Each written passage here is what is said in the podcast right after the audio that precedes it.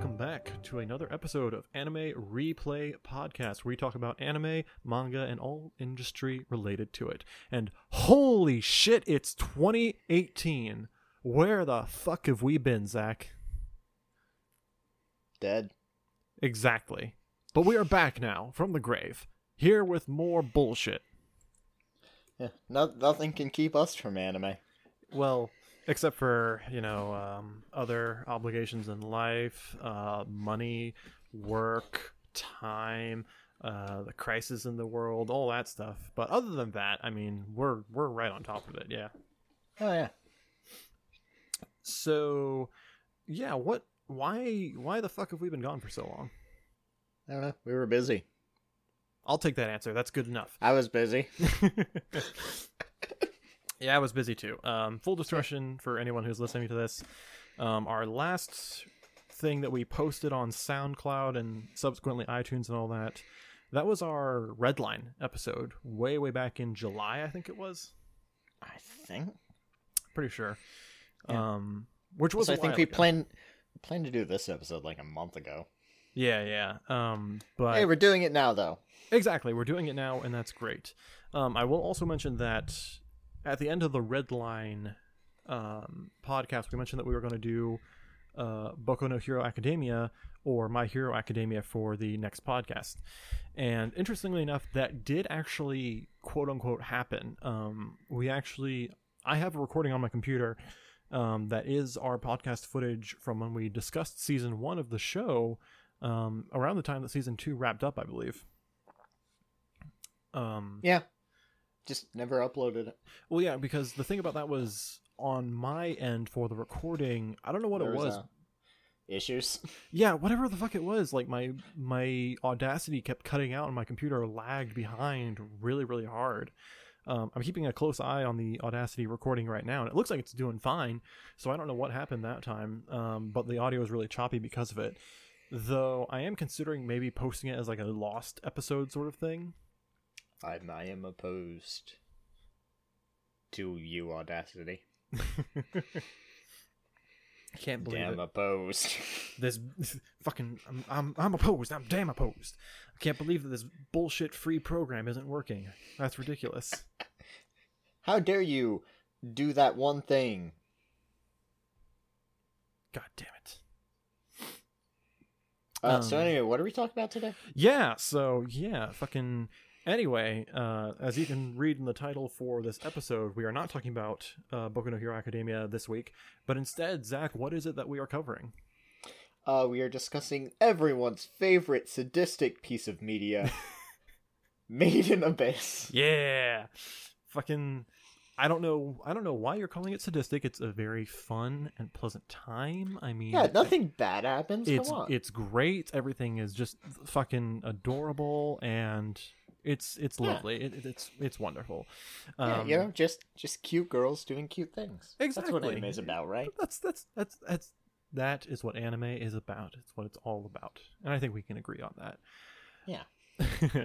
but I was I will say that this was an anime that we chose on my insistence. Um, and let me think here. I think Made in Abyss season one, and you can look this up for me as well or whatever.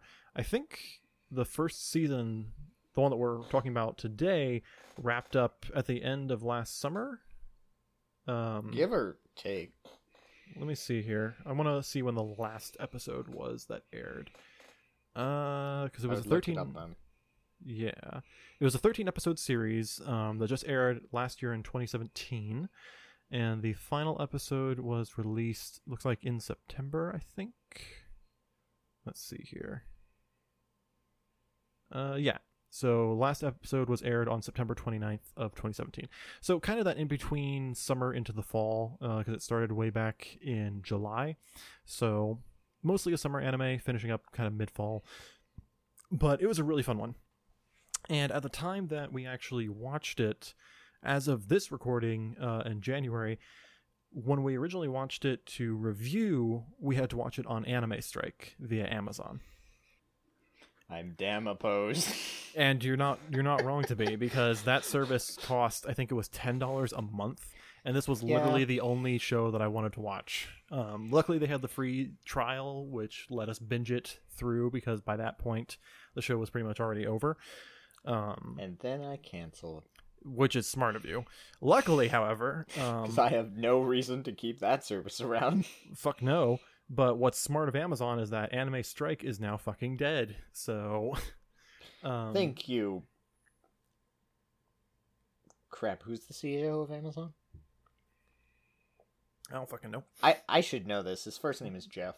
I complain about him a lot. Thanks, Jeff. But apparently, Anime Strike is dead, and that means that all the anime that was previously excluded to that service is now available if you are an Amazon Prime member, which is already a great service because you get two day shipping uh, in the continental United States, as far as I'm aware. Um, I don't know how great it does outside of the US, but hopefully it's decent. Um, it's worked out really well for me. I'll say that much. And although this does bring to mind the question as to whether or not Amazon is going to actually continue to pursue new anime, uh, I think they have a few shows for this uh, winter season, but I don't know if they're going to keep doing that. I don't know. A- Amazon Prime is great, though. It's pretty good. I'm a big fan. Amazon Strike, Not so not much. so much. Yeah. No. S- stick with something like Crunchyroll Yeah, Crunchyroll's great. or You- Netflix if it's on there. Yeah. Do you have a Netflix account? I don't. I should get one. Yeah, I don't have one either, actually. But apparently, there's been a few shows on there, like not just anime, but in terms of anime. Um, there was the Castlevania series that was like three or four episodes that I never got to watch. Um, and right now, they're doing Devilman Crybaby, which I heard was very good. Ooh. So I might have to look into that, depending. Um, which reminds me, stick around, everyone, because at the end of this podcast, well, not at the end, but once we're done talking about Made in Abyss, we do have an important announcement uh, regarding the state of this podcast and some of the stuff that we're going to be changing up that hopefully should make it more frequent and just better in general. Yep. Hmm. Gonna gonna make everything oh nice and good. Yes, assuming we can actually hold up with it, which is probably going to be mostly on my Yeah. end because I, I tend to drop the ball. Not going to lie. Yeah. Um, but anyway, back But it's okay, I never sleep. So anyway, Made in Abyss. I have no response to that. Yes, so made made in abyss. Um, Zach, would you give us just a brief rundown, general synopsis of what Made in Abyss is and what it's all about? So you got this girl, Riko, right? Mm-hmm. And uh, one day she's down in the abyss and she finds this robot. And the robot has no memories. So they name him Reg. And that's cool and all. He's a robot. So he's pretty cool. Right. So then they get a uh they get a letter from Riko's mom. And uh Riko I should have mentioned this. Rico is a cave raider. Cavern raider? I'm pretty sure it's a cave raider, and j- just to clarify, the abyss They- that, that she is they- searching in. Yeah, they live in a in, not in an abyss. They live around an abyss. Yes. And what the heck is There's the this- abyss? So there's this island out in the middle of nowhere, and in the center of this island, there is a giant hole with I think it had a diameter of like a kilometer, Uh, I think so. I have it written down, but continue. and it is really yeah, it is deep. one kilometer. It's 1,000 meters. No one knows what's at the bottom. It's really deep. And there's this city named Orth built around it. And the story takes place in and around this abyss. So, Riko's a cave raider. Cave raiders go into the abyss and they find relics uh, to help make money and stuff. And among other things. And Riko is a red whistle, which is like the lowest level of cave raider you could be. And her mom is a white whistle, which is like the highest level. They can do whatever the fuck they want. Uh, her name was what was it? Lyza, I believe it was. Where'd I put my sheet? Lyza, the Annihilator. I guess she annihilated some shit down in that abyss. So one day they get a package, some mail from Lyza from like the bottom of the abyss or something. Mhm. From like really deep at least. Yes. And it's a list it's a bunch of like drawings and notes about stuff no one's ever seen before. Yes. Completely new beasts. Yeah, this some crazy stuff like a freaky scorpion with a bunch of different tails and, Mhm. and stuff. And one of those drawings is Reg, Or at least something that resembles Reg. or at least it looks like Reg. And there's also a note that implies that Lyza is down there waiting for Riko at the bottom of the abyss. Mhm. So Riko and Reg go into the abyss. Yes. And there's there's a bunch of other stuff, but this was just a quick rundown. So Right, right. And um, we can go a little bit more into the plot later. I will say, for Yeah. those of you who. That was really just like the opening segments of the show. That was like the first two episodes. Um, yeah, and just like ever so slightly going into the third. That's not really a whole lot of spoilers. There are, we're gonna go probably up to episode five, um, possibly even episode six in the non-spoiler section, and then we'll give a warning when we talk about the rest of the show. But as a basic Yeah. synopsis, that's kind of the idea behind it. because for the most part, nothing really happened. Sorry. for the most part, nothing really happens uh, until round episode five or six. It's just kind of them going into the abyss yes, a lot of the first and going down. Yeah, a lot of the first few episodes is really mostly world building and admittedly a lot of exposition. Um, just kind of getting an idea of what this place is and what it's like. Yeah, Um, which and it's really neat. it's it's handled surprisingly well. Yeah, It's really well done. And I think maybe with that we can kind of move into before we get back to the plot, uh, kind of talking about the production behind this one. So I'm trying to remember. Do you happen to have offhand the name of the studio that handled the animation for this one? I'm looking for it in my not. notes, but I forgot to write that down.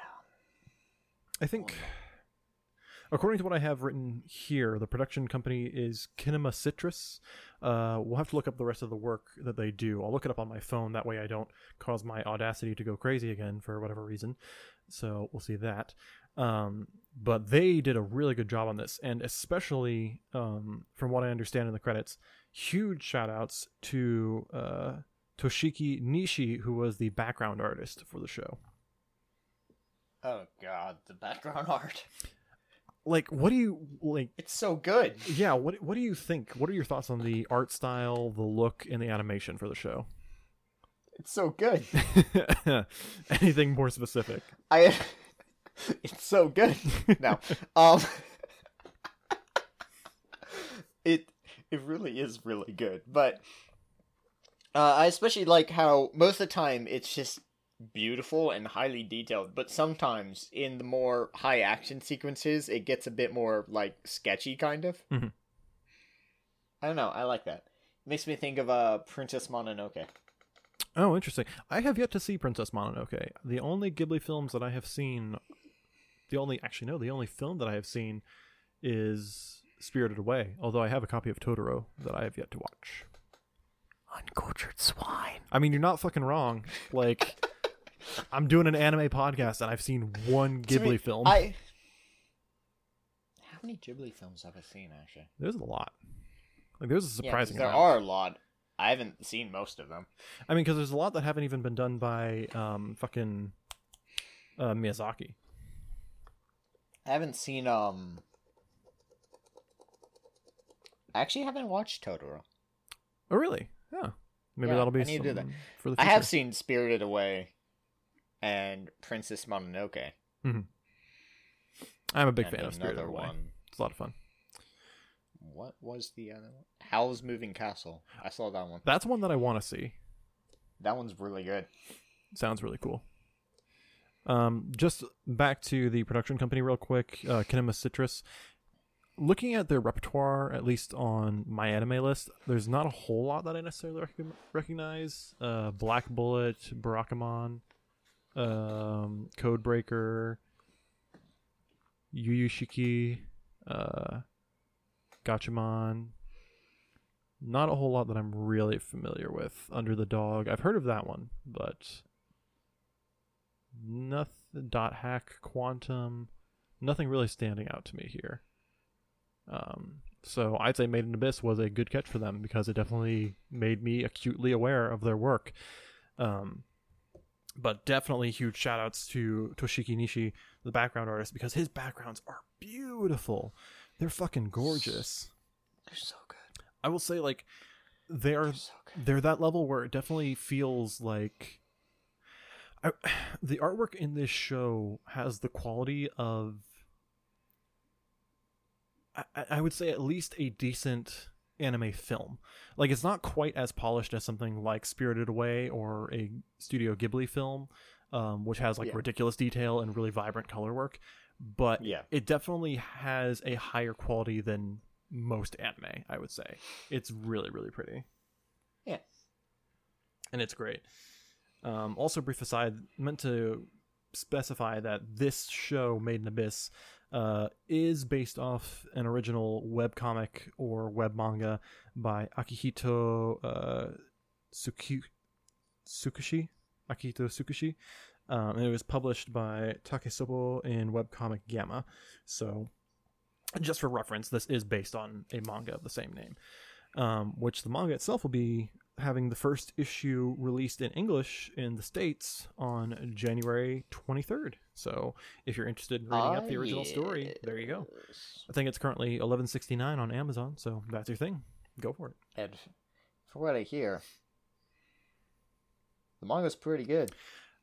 From different shots of the manga that I have seen, um, it is very well illustrated. It's very, very pretty. It does look very good. Um, I'll have to give it a look and then Uh, talk about I it. I wish I could read Japanese, but yeah. Um, not gonna lie, I tried to find a fan translation of the first chapter, uh, and I was successful in finding a fan translation, but that translation was pretty bad. so like Duwang levels bad. not quite Duwang, but there was a lot of English in there. So All right. and some of the sentence structure wasn't really there. Um, but absolutely beautiful artwork and the animation. Uh, you mentioned the monsters, how they get that kind of sketchy style. Uh, do you want to like Yeah. elaborate on that anymore? Uh, so the monsters, because this abyss is full of monsters, Mhm. because of course it is. Um, first off, they're drawn very well. Yes, They have great designs. very cool. Uh, but also, yeah, when like the action starts to ramp up in some scenes, it gets like really sketchy, and I really like it. Because it kind of it kind of brings in this whole really tense feeling. I would see that. Yeah. Yeah. I think the the sketchier nature of the monsters during the fights, um, t- typically lots of people see the sketchy like line work as being more violent because it's like rougher edges and it's not as smooth and stuff like that. Um, Yeah. which definitely works to the favor because these are large beasts and they are meant to be intimidating and strong, uh, which works out very well. And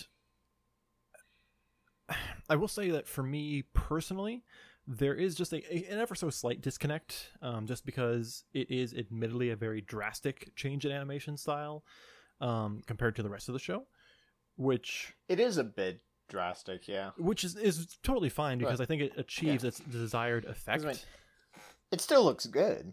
Absolutely. Um, Obviously, I like it very much. I, I think what I would say is that at those points when the creatures are attacking, the artwork might. Once again, this is completely subjective, but in my eyes, I would say that the artwork goes a little bit down, but the animation steps way, way up to support it. Um, the creatures become less detailed, but they are way more fluent in what they're doing. Yeah. Um, but definitely really, really beautiful animation on this one. So um, I will also say I mentioned previously, but at the time of this recording, uh, Kinema Citrus mentioned that with the huge like, what's the word I'm looking for? When you really really like something, like when there's a lot of fans for something, when there's like a big, like surge of popularity. What what, what the fuck is that word? Um. Well, anyway, a lot of people liked it, um, and sure. because of that, I believe they are going to be going for a season two. They had a brief teaser trailer on YouTube Um, it does feature a small spoiler, so make sure you finish season one before watching it. But it looks like they're going to continue this at some point in time, which is very exciting because which is nice because there's a lot of unanswered questions. Yes. Um, the very first season here that we are watching, it definitely feels like a season one. There's a lot of progress that is made, but there's still a lot to be done. Yeah.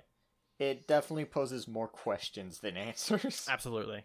Um, and you know, that's something that's really interesting about the whole abyss as a concept because it is this Yeah, kilometer in diameter hole that just stretches on downward indefinitely. Several kilometers deep. And- I'm not entirely sure how deep they are right now, but I think it was around six or seven kilometers Uh, let's see here. Um, I don't think this is a spoiler, but when they were what was their Or- final depth? six or seven kilometers when they were in that one area, but they went deeper than that now. Yeah, I think. So I don't know where they are now Yeah, I'm trying to find my notes real quick. because they were in. Hmm. Well, they got to the fourth level. Yeah, I think that's where we ended off was layer four. Yeah. Uh, I know Reg mentions what the depth is, but I'm trying to find it. Uh, that's how. That's the diameter again. Sorry, folks. Just trying to find it in my notes here. I don't. I don't think I see it. I thought he mentioned it, but they are several thousand meters below the surface. It's quite a ways down. Um, Oh yeah.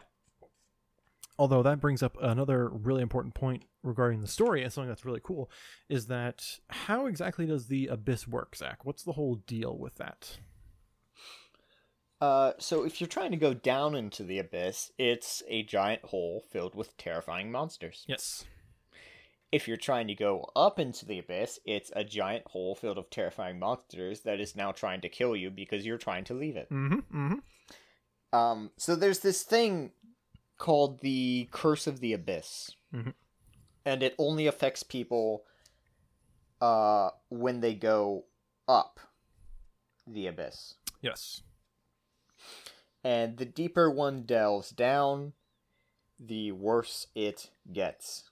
yes if you don't mind me saying so i have the list of the uh, symptoms of the aforementioned curse of the abyss right here if i may list them off Uh, sure. The Curse of the Abyss says that if you're in the first layer of the abyss, which is just a few, not a whole lot, just like a thousand meters or something like that low, um, if you try to ascend from the first layer back to the surface, you will more often than not experience dizziness. Nothing terrible, but a little rough. Now, if you head into the second layer of the abyss, things get a little bit more serious, a little bit rougher. If you try to ascend from the second layer, you start experiencing headaches, nausea, and numbness, in addition to the previously mentioned dizziness. Layer 4 is where shit gets real. If you try to ascend the abyss from layer 4, then in addition to the previously mentioned symptoms, you also start developing symptoms including intense pain and bleeding from every orifice of your body. And finally, if you go to layer 6 or below and try to ascend back to the surface, you will experience the previous symptoms as well as having the loss of your humanity and or death. It's a pretty big fucking deal. And it's Yeah. pretty crazy. It is. It's pretty bad. And I will admit, um, once again, trying to avoid spoilers here, but the Curse of the Abyss is one of my favorite parts. Like, it's one of my favorite aspects of the show because it is. It's not something that's really like glanced over very much. It's Yeah. pretty much consistent for the whole thing, um, Yeah. as far as I can recall. And we we get to see it in action a few times. So like you you can't forget it's there. It's really bad. the abyss as a whole is terrible. Uh so I looked I looked up the deaths of the different levels and apparently the fourth level is somewhere between 7 and 12 kilometers down. oh wait, kilometers? Holy shit! It's between seven and twelve kilometers uh, down. I didn't realize how massive that is because that means that like the fourth level is five kilometers deep, which is almost the entire. I mean the like rest of the place. I mean the uh well the third kilometer is just not the third kilometer. If I remember correctly, the third level is just four kilometers of sheer cliff. Right. Yeah. I think maybe we should hold off on that until we get back to the story stuff. Oh yeah, we can we can talk about the levels later. Right. Um, but it's definitely one of my favorite aspects of the show, and we will get back to that. Yeah. I also really like how they um they laid that out at the beginning. Mhm. Uh, which I like because then you can like anticipate the different levels coming up. Yes. Um, yeah, just to clarify, like the we're not spoiling anything because pretty much everything that we have Yeah. mentioned so far um, was is brought up It's established in established. like the first few episodes. Yes. Um, Yeah. Which is all part of the Bef- world building, which is really really interesting. Yeah, like I don't know, like the whole time I was watching it, I couldn't wait for them to get to level four. I really wanted to see it. Level four is really cool. Um, not gonna lie. So cool. I think. It's so pretty. Do you have like a favorite out of the environments that we see in season one? Do you have a favorite environment?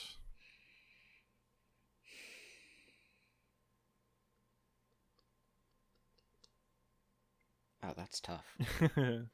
I mean, probably the fourth level. It's so cool. The fourth level is a really good choice. Um, just having the giant caps with the water flowing out of them is really really pretty. Yeah. Oh, the second level is really cool too, though. I, I would agree. The earlier Yeah.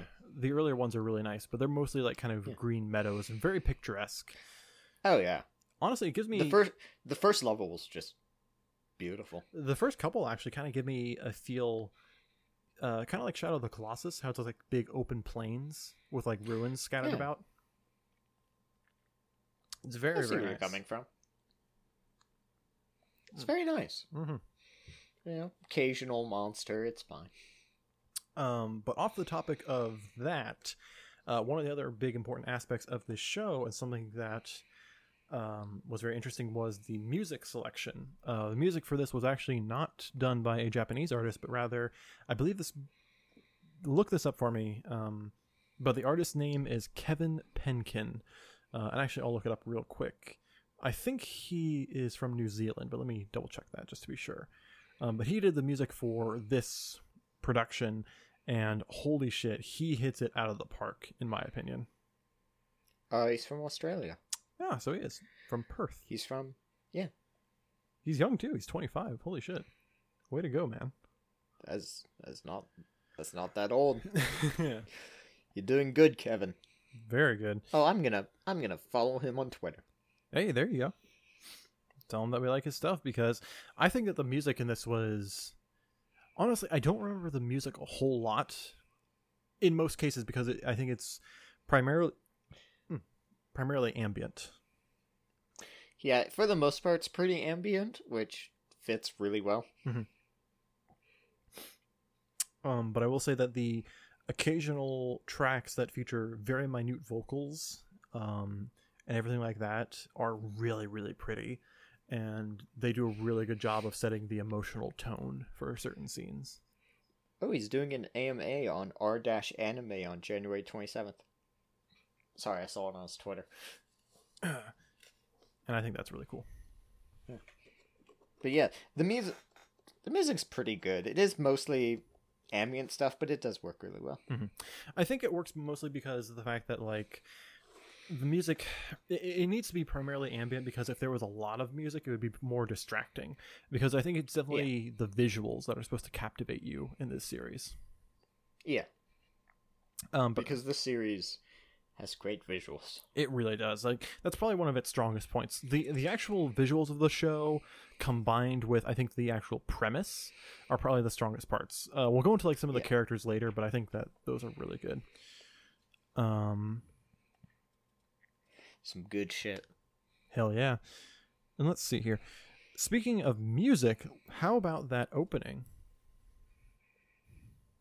That's a pretty good opening. I believe It's really good. I love the animation. let's see here. The, I wish I knew what the star compass was. that's we'll get into that as well. Um, but I will say that the opening name, I have it written down. I had the fucking OP thing. Give me just a quick second. I'm pretty sure it's called Deep in Abyss. Um, but I think my favorite part of it. Oh yeah, there it is. One of my favorite parts about the OP is that it is sung by our main characters, and you know that, that's nothing especially new in anime. Um, Yeah. there are lots of shows that do that, but it's re- it's really nice. It's always a good touch to have the actual characters in the show sing the song. Yeah. I'm gonna have to look up the name really of the good. ED. I think the opening is actually one of my favorite parts. Not my favorite parts, but I, I enjoyed the opening enough to where I did not skip it uh, when I watched it. Um, I will say that the ED, um, as much as that, as fun as the ED is, I did tend to skip it. Oh, I remember what the ED is now. Yeah, let me look up the actual name of I had to- it. I had to think about that one. well, you see, that's the thing. It's good, but I don't think it's quite as strong as the OP. Some EDs are really good, but most EDs I don't pay too much attention to. Yeah, I think that's fair. Um, the ending Which- theme is Tabi no Hidarite Shihite no Migite. Um, I don't speak Japanese, as you can tell, um, but you can look that up if you're if you're wondering. Yeah. definitely a little bit more bubblier than what you would expect for the show, but oh yeah, I think it's a good contrast for what they're going for. yeah. Did I mention the show's like really sweet and nothing bad happens? Nothing bad happens. It's a great little journey from start to finish. Yeah. Um, it's it's lovely, but with that being said, um, back to the OP Deep in Abyss. I really like the instrumentation on that. I like the singing. Um, the voice actresses uh, for our two leads for Riko we have Miyu Tomita, and for Reg we have Mariya Ise.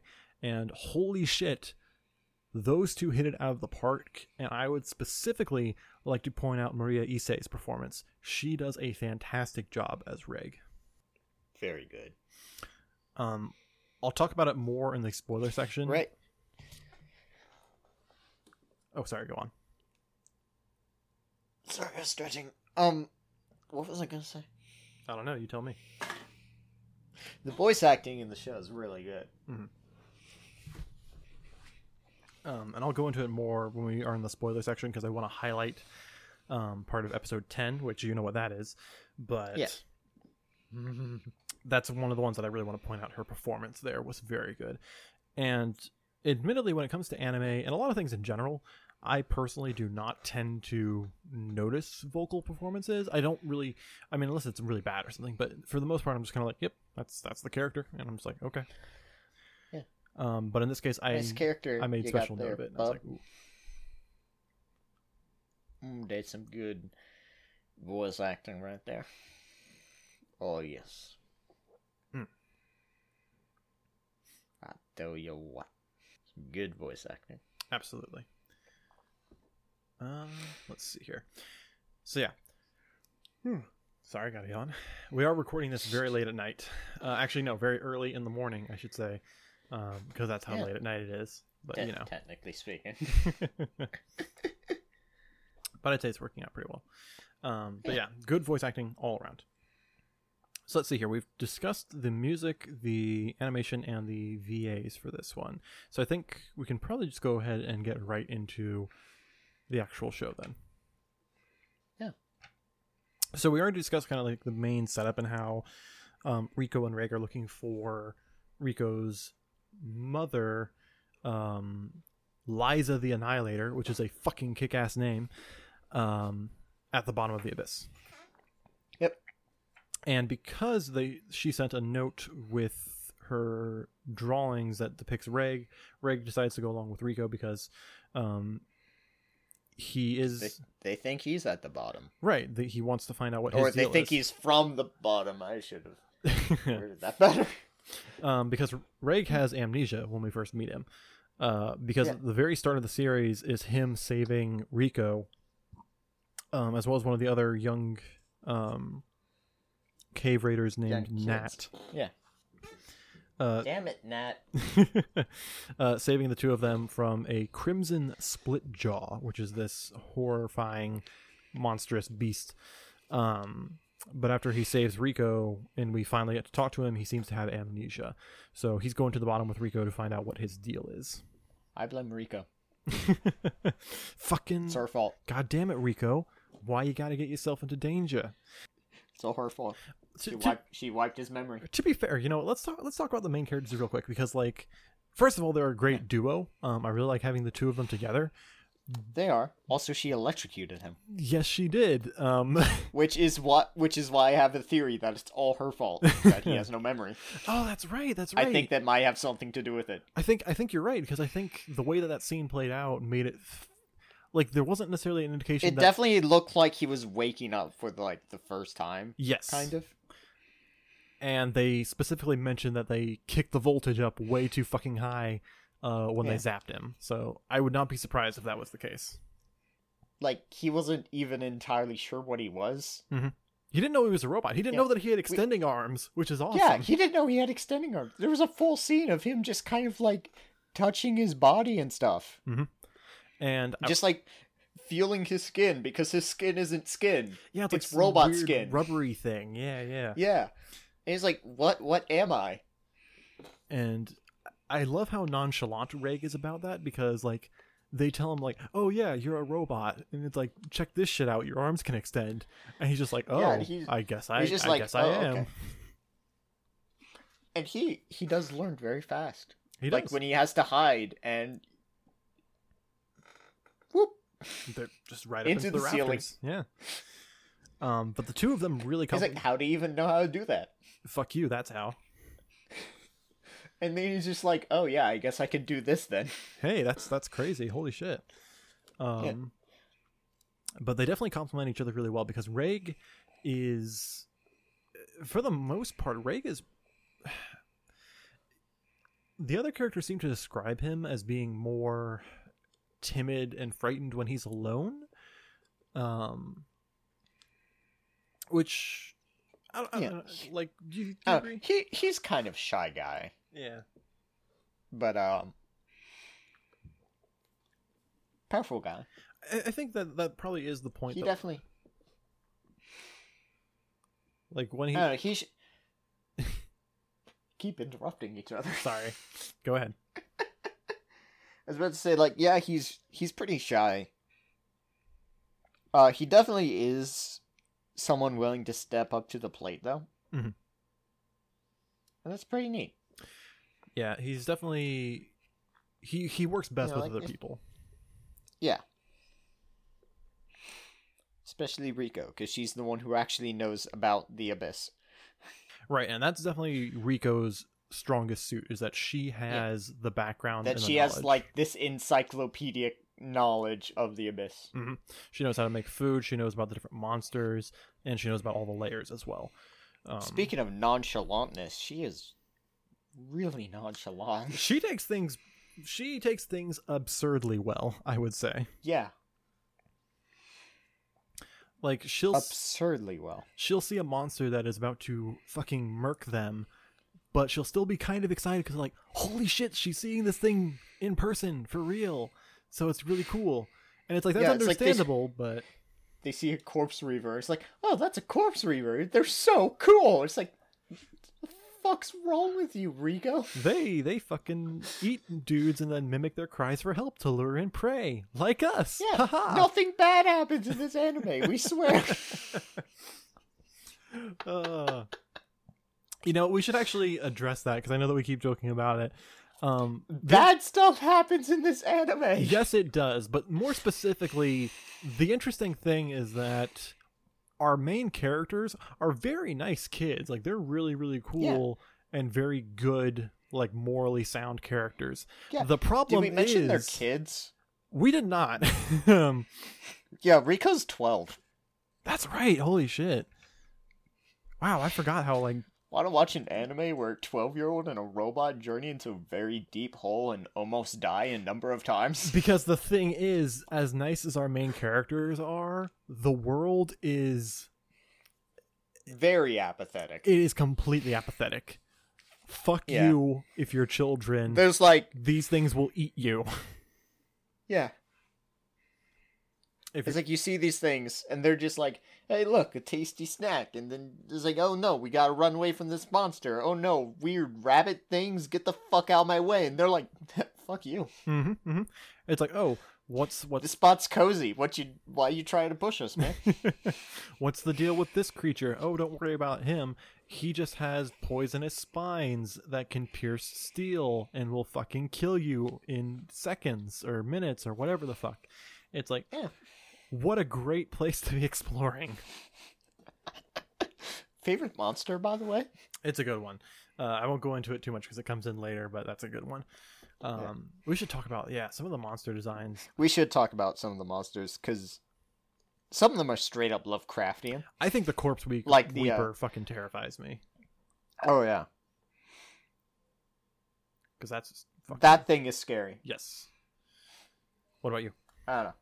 And also, it has like that weird third eye, Yeah, like those weird long tongues. the tongue is like an anteater esque or something.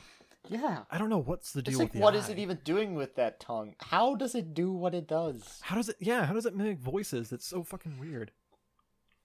Does it like? Does it use the tongue to use the vocal cords or something?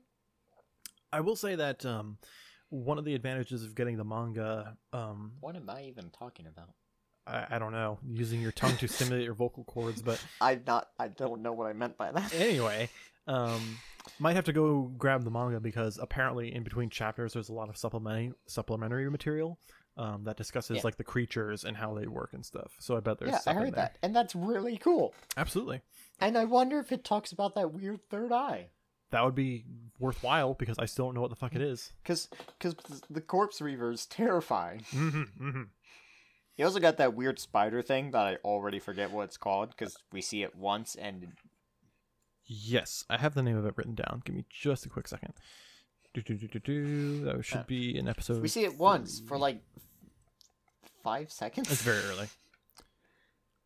I'm exaggerating, but we really didn't spend that much time looking at that guy. Let's see here. Where is Uh, it? which sucks because I really liked his design. It looked really cool, but I can't remember what it's called. Uh, apparently, according to my notes anyway, I think it's called a silk fang. Yeah, that thing. Yeah, and it's cool.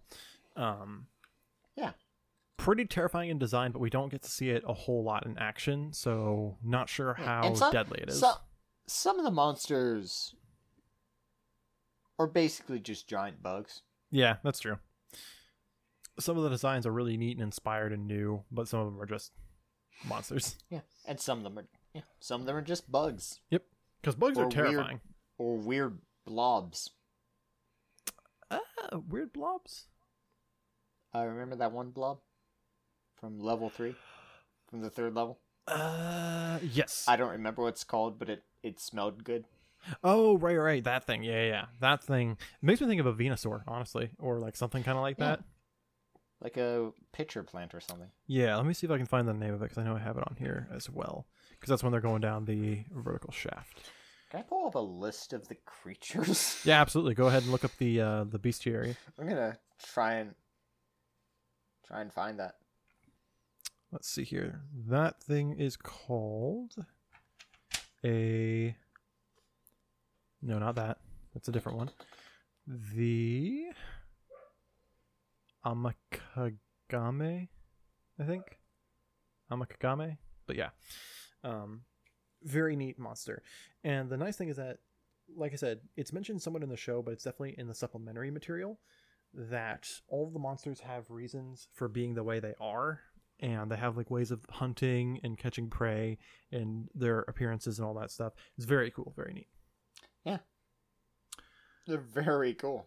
hmm Um, it's also worth noting that our adventure starts actually in the town of Orth, which is the village that kind of surrounds this entire abyss. Because one thing that we forgot to mention was that the reason that people even go down into the abyss in the first place is because there are a bunch of rare ancient relics down there. Yeah, and I don't know. Most of these relics seem pretty useless. Mhm. some of them are really fucking cool and basically magic. Yes. It's kind of astonishing the difference. Yeah. Some of them are pretty looking eggs. Yep, just big squishy eggs. Some of them are giant white cubes Mm-hmm. mm-hmm. that that do magic stuff. Some of them are things that stop time. Yeah. Some of them stop time. Yeah. So there's a legit reason for why people are going down into this hole One- of infinite one- darkness. At least one of them has infinitely exploding gunpowder. Yeah, infinite gunpowder. Yeah. It's basically a hack for a video game. Poor Splitjaw. yeah, well, motherfucker had it coming. Um, he... Also, can we talk about how he came back with that giant wound and it just looked like red crystals were growing out the side of its head? it was kind of strange when it came when it had that. Um, I was like, what is that? it's just a It's weird. like, is that how this... It's like, is that how it scabs or something? It was weird. Um, also, it survived. yeah, seriously. Like the fact that it even lived after that is kind of ridiculous. Because in episode one of the show, um, Riggs' introduction is shooting a gigantic laser at that motherfucker. So Yeah. Pretty uh, crazy. Because it wants it wants to eat Nat, and then Riko's like, no, and then it wants to eat Riko, and then Reg saves her. Something interesting to note about Riko is that she doesn't necessarily plan ahead the best. She doesn't. She's just like, oh man, I gotta save Nat. Let me blow this whistle. So hey, try to And eat then the me. and then it's and like, then the okay. creature is is like, oh, okay, I can do that. And she had to run away. My plan did not extend beyond getting away. Also, the thing is basically just a giant flying snake, Um, but other than, let's see here. or like a giant alligator without Gotta go to my legs notes. that can fly. I don't know. It's terrifying. Not not quite as creepy as the corpse reaver, but still terrifying. so scary. Um, but anyway, so we have the town of Orth, which surrounds the abyss, um, and our main characters live in Belchero Orphanage.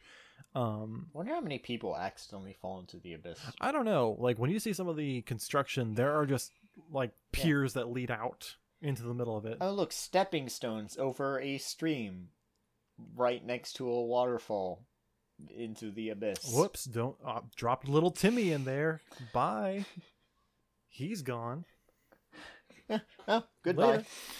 Um, but yeah, so we start off in Belchero Orphanage, which apparently uh, the headmaster that we see in episode one, um, apparently her name is Belchero, so that's her orphanage. Apparently, Yeah, that makes sense. um, it's a fucking weird place.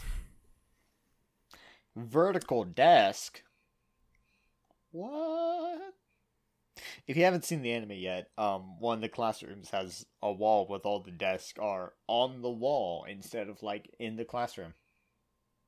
Which I guess makes sense. They need the space. but, Yeah, I don't really get what's up with that. It's such a bizarre design. It's so weird. Yeah, so it's like, what's what's the whole deal really with like the design of that? I don't know. I think they're. How do they I think they're trying there? to save like lateral space, but or horizontal space, maybe. Uh, yeah, yeah. But it looks It's really strange. It looks needlessly dangerous. It really does. And also, I would not like to be the teacher constantly having to crane my ne- neck back to look at people 20 feet above me. All the way on the top row. You up there. I know you stole that relic. And that's something, you know, I stole that like to relic. mention I'd like to mention that the way the way that the manga starts and one of the things that Riko talks about a lot is her star compass. Yeah. Gets lost in episode 3, I think. Yep. Is it even episode 3 or is it episode I 2? don't- I think it was episode I, 3. I think it's episode 3. I think it is. I don't know. And ju- like they make such a they big make a deal huge out deal out of it, and judging from the OP, it's super important. But like, who Hmm. knows? It literally disappears in episode 3 and I don't think we see it again for the rest Yeah, of the season. drop drops it into the stream. And it's like it's not like they're even running away from anything. She's just like looking at it and she's like, "Oh, look at that. It always points downward. That's so cool." And she just starts shaking it and then loses her grip and throws it in the fucking stream. Yeah. Oops. It's amazing. Guess that thing that we hyped up is just gone. Fucking whoops. We tried.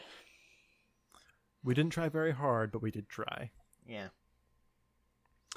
Um, and speaking of the Belchero orphanage, we also have um, the leader that works there, and he is a, I believe he's a moon whistle. Which did we discuss what the different tiers of whistles are? Uh, we discussed the red whistle and the white whistle, but we didn't talk about the others.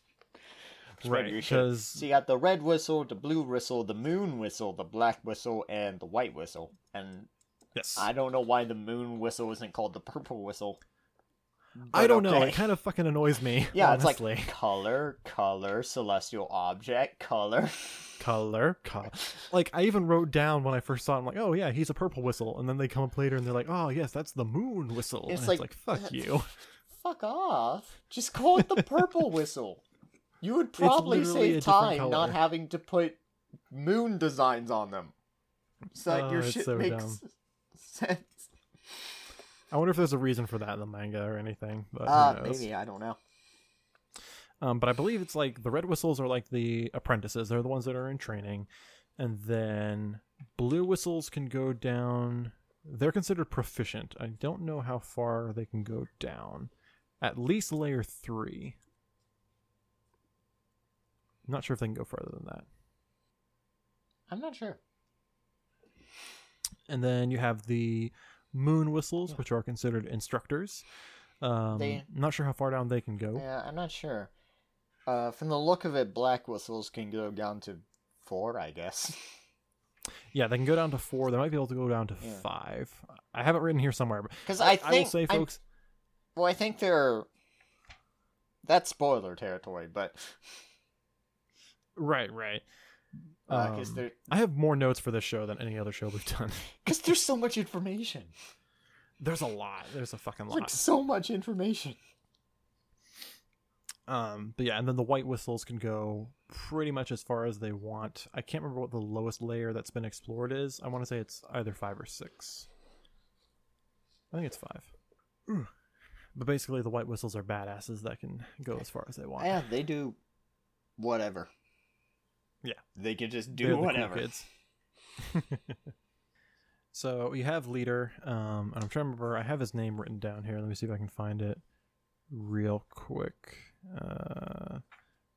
Because they don't mention his actual name until way later, which is weird because it's like it's not a big reveal or anything. Yeah. Where is it? I don't know. I think they mention his name at some point when they're listing Oh, off. it's uh Jiro, or like Jiruo, or whatever. Why am I missing a letter? I'm looking at my notes and I have his name written down, but I'm missing the R for like no reason. but yeah, he's pretty neat. He's the one that kind of like is in charge of Riko and Reg and teaching them He's cave yeah, reading. and he's cool. Yeah, he's all right. He's got some tricks up his Uh, sleeve. I'd say he's tough but fair. I'm coming after Um, you. It's understandable why he's like so tough on them. Oh, I love that part. Very Uh, good though. Ju- Julio, Yes, so yeah, whatever his name is, Um, he's a cool guy. he is cool. Yeah, just like I said, very tough but fair, um, which is understandable. So very cool. And yeah, so there's a couple other kids at the orphanage too. Uh, there's Shiggy, who is like the really smart kid that like knows everything that there is to know about the abyss. Um, probably not as much as Riko, I'd say, but He's definitely on par. Yeah, pretty much. And then there's like the little kid in the group, um, who is Kiyui, I believe, and he's just like a kid. Yeah, he's just a kid. He gets sick at some point. There's this little side plot that didn't go anywhere. Well, I- It seemed it seemed to suggest some weird stuff was going on. I'm hoping it gets elaborated on later. I I hope so because I'm really interested. Uh, then again, there are a lot of plot threads that don't really go anywhere, that's true. like the star compass. Right.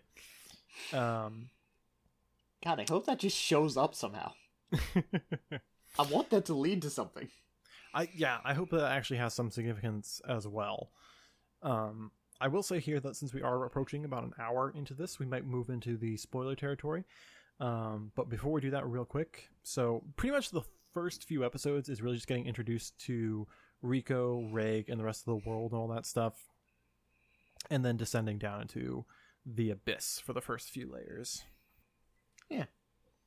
Because then we go to, I believe it's layer, I believe it's the bottom of layer two, which is the inverted forest, correct? Uh, yeah. And who do we meet there? The weird, cool, cool forest with waterfalls that flow upwards. We meet Mhm. Ozen. Yes, we meet Ozen the Annihilator, or the Immovable. She has like two different names. What's her name? The immovable sovereign. Yeah. Ozen the immovable. Because And her- she's she doesn't move. She's paralyzed. Completely. Just That's not fucking true. not not a goddamn thing. Um, and we also meet her apprentice, uh, Marlk, or Yeah. Mararuk, if you're reading the wiki. for whatever reason. I am bad at Japanese names. but they're pretty interesting because what's like what's Ozen's deal, for example? She's creepy. She's fucking. I think she's actually insane. like, not gonna lie, I think she's she kind of nuts. is definitely a sadist. Oh hell yes, Yeah, very much so. she's I got don't- some stuff. You know, and I don't I don't just mean that in a sexual way. I mean that in sort of just an everyday life kind of way. She likes to see people suffer. Yeah. It's interesting, and by the way, I'd like to point out I I really like her design. Um, I mean, probably in a sexual way too, but there's like no one else down there, so ah, God, ah, why'd you have to bring that up? Why'd you gotta do that? her design is really cool. yes, yes. Back to that. Um, I like her eyes. it's interesting. She's the only character with like She's just straight up Yeah. black eyes, and she has none of the um, what do you call it? The white part of your eye. Um, it's not animated in this. I forget what it's called. It starts with an S, but yeah, I forget. But uh, yeah. She doesn't have a white part. Her eyes are like, you know, the stereotypical moe characters when they have like, or like chibi characters. Mm-hmm, mm-hmm. What am I thinking of? Or even like old like I don't- classic what- cartoons. Yeah, she her eyes are like that. They're Yeah. just black. They're all just entirely black. And she like she has these little lines, Two which I guess are infinite supposed to be. of supreme darkness. Her eyes are the true abyss. What if the real abyss was the friends we made along the way? Mm, how does that work? I don't know. Also, I said that Ozen's eyes are the real abyss. It's true. It's very fucking true. Yeah, because everyone else has, like, normal eyes. And she doesn't. They're just black. So she apparently keeps her hair up in a Mhm. certain style just to hide the, um, The scars on her face. scars. Yeah, to hide the scars. I will say, I, I she looks really similar to Belchero in terms of like her hair design and coloration. I wonder if there's like a thing there. Hmm. Maybe. Be weird. Um, Wiki, tell me information. I don't know if the wiki would have that information. But I will say that at that point in the story, um, we meet Ozen. Uh, we also meet Marok, and from then on, there's some interesting elaboration as to more backstory for Riko and why, and some stuff about her as to why the way she's the way she is, like why she really likes to uh, investigate the abyss and all that stuff, and that kind of acts as a a good midpoint for the season at that spot. Yeah. So, with that being said, we've rambled on and on a lot. Oh, shit. Um, I was What's reading up? the wiki and I got spoilers. oh shit! Don't tell me then. Fucking stay away from that. God damn it, I just want to know about Bechiro. Belch Belchero. or whatever it is. Um, Burp burp woman. burp woman. Yes, burpy. I'm gonna stop reading the wiki before I get spoiled again. Can't wait for that to show up in the anime. Oh man, now I'm really interested. Um, but I think at this point we'll go ahead and move into the spoiler section. I mean, it mentioned a character that I have no idea who they are, Mhm. and then something really cool happening. I'm like, wow, I wish I knew who that character was. well, now Then you know maybe this would have more weight. them. Yeah. Yeah. Um, so Zach, before we move into the spoiler section, do you want to wrap up your thoughts on Made in Abyss and whether or not you would recommend it and who you would recommend it to? I'd recommend it to people who are okay seeing 12 year olds in great pain. Very true. Uh, if you are not okay with that, go watch something else. Like, I don't know, watch K-On! or something. there you go. That is young girls that aren't in pain. They just play music. Man, something sounds really bad about the way you say that. young girls who aren't in pain. yeah, it's like, like if I heard that out of context, I'd be like, "What the fuck is? What the fuck?" you know, now that I think about it, out of context, that does sound terrible. Yeah. Although I will have to say, um, pretty much echoing that, like this is a very fun adventure series. Um, very very cool, beautiful to look at. Um, Yeah. if you're a fan of that adventure stuff, that's great. There is some dire shit that happens. There is some really messed up stuff. So if that's not your cup of tea, just be well aware of that.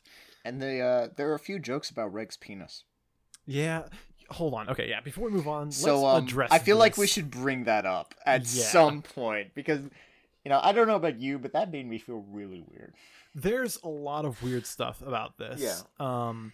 I'll admit is- the first I'll admit the first time it was kind of funny when Reg Right. looked into his pants and he was like, "What I need this for?" You know that was a little funny. yeah. You know, and I chuckled a little when Riko just nonchalantly started talking about his dick. Yeah. But then it got weird later on So that's when the they thing. kept bringing it up every now and then. Yeah. Um Made in Abyss has this very bizarre thing where there is an odd amount of like sexualization um of these characters. But like I hear it's a lot worse than the manga. that's what I but I heard haven't too. read the manga because it's in Japanese. We'll have to see about that. But it's interesting because watching it a second time gets me a little bit more context for this.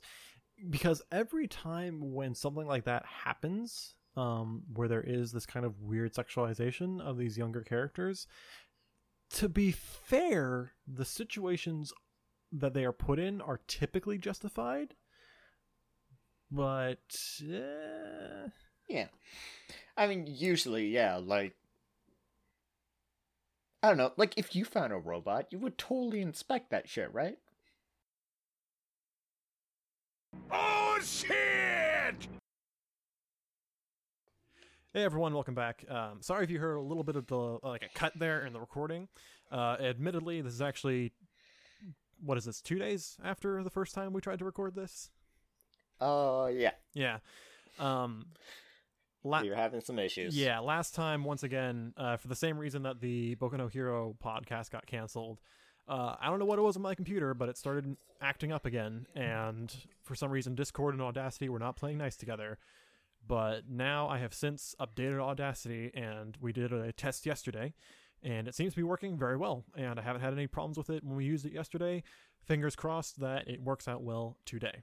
So we're going to continue with our discussion of Made in Abyss. Uh, we're going to finish off the topic we were talking about yesterday, uh, which was the sexualization of some of the characters. And then we're going to move on into the spoiler section, so be ready for that.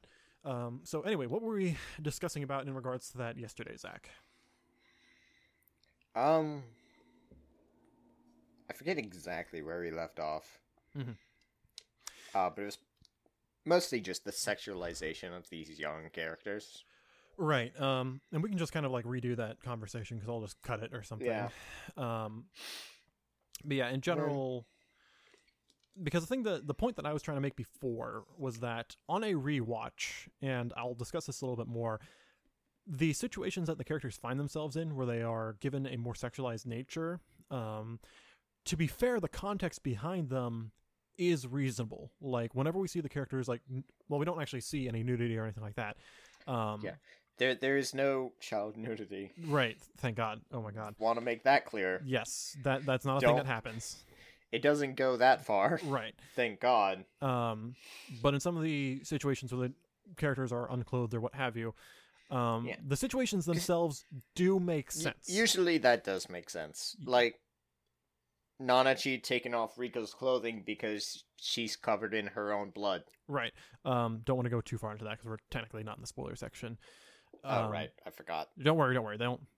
For those of you listening, you don't know the context unless you've already watched the show. In which case, you know the context perfectly. Um, It's fine. it's fine. The stuff that happens to Riko happens before you even know who Nanachi is. exactly. So it's totally fine. Um, but there's also another scene earlier after Reg shoots his incinerator, um, which is a weapon that he has. We didn't talk about it, but you can watch the show. Uh, anyway, um, and he's checking Riko to make sure that she's not hurt or anything. So he like takes off her shirt or whatever because she's like not breathing very much or what have you. Um, so she's shirtless at one point, and it's like that makes sense. Like the reasoning behind these situations makes sense for the most part Yeah. But something about the way it's presented feels creepy. They also bathe together at some point. Yeah, yeah, we'll, Yeah, we'll talk about that later. Um, but in general, it's very strange. I didn't mind it as much Yeah. as the, on the second watch, but I wonder if that's just because I was aware that it was happening. Um, because I remember definitely the first time that I watched the series, those scenes caught me very much off guard, and it was a little uncomfortable. Yeah. Maybe it's just the fact that these characters are so young, so it's like that is, I think, the appropriate reaction to be like, whoa, whoa, whoa. Oh yeah. um, Definitely the appropriate reaction for that kind of right, even even despite the scenario making sense. But Yeah. something, and I haven't checked the manga, so if I ever do that um, when it comes out, we'll find out just how bad that is. Um, Yeah, because I have heard it's worse in the manga, mhm, same. but you know it's in Japanese and I can't read it. That's true. Um, so we'll see if that's really as bad as people make it out to be.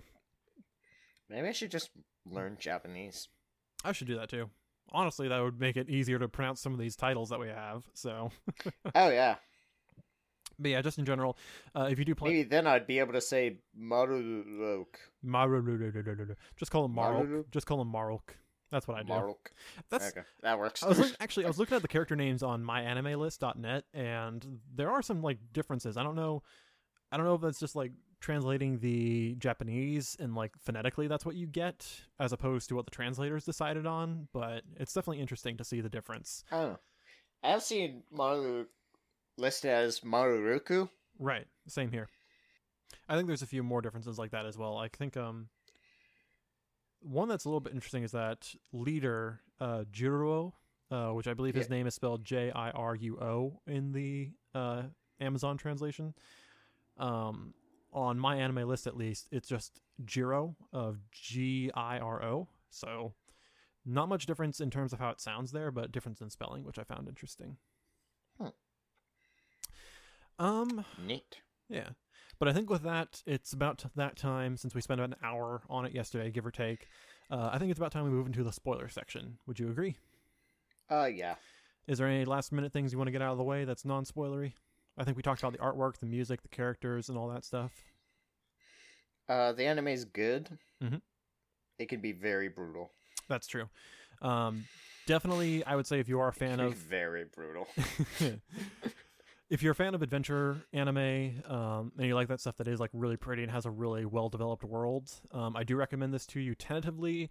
Um, because if you are not comfortable with some of the more brutal moments that come out later, like if you are uncomfortable, like strongly uncomfortable with some of the stuff before you get to episode 10, this might not be for you yeah. because it'll only get worse. Yeah. So please be aware of that. Uh, but in general, I think that's both a thumbs up from us. Definitely good on Made in Abyss. Yeah, it's a good anime. It just has a few issues. Right. And we can get that, into that a little bit more right now because we're going into the spoiler section. So if you are not interested in listening to spoilers for the show, go watch it or go to the timestamps in the description below to skip this and move on to the other subjects that we're going to talk about. But we're into the spoilers now. So, So these issues, yes. Um, like the sexualization of children. Yeah. So, God, I think I think the one that really kind of like, admittedly put me like, I- don't know, like I was uncomfortable many points before this, but I think the one that really made me just like kind of sigh and go, really was the very one at the end where they're bathing together, and Oh yeah. Fucking. Uh, Ray, Ray, Ray, Reg, sweetie, please, please. Oh, I realized that it was meant to be At- a joke, but At least we know it works.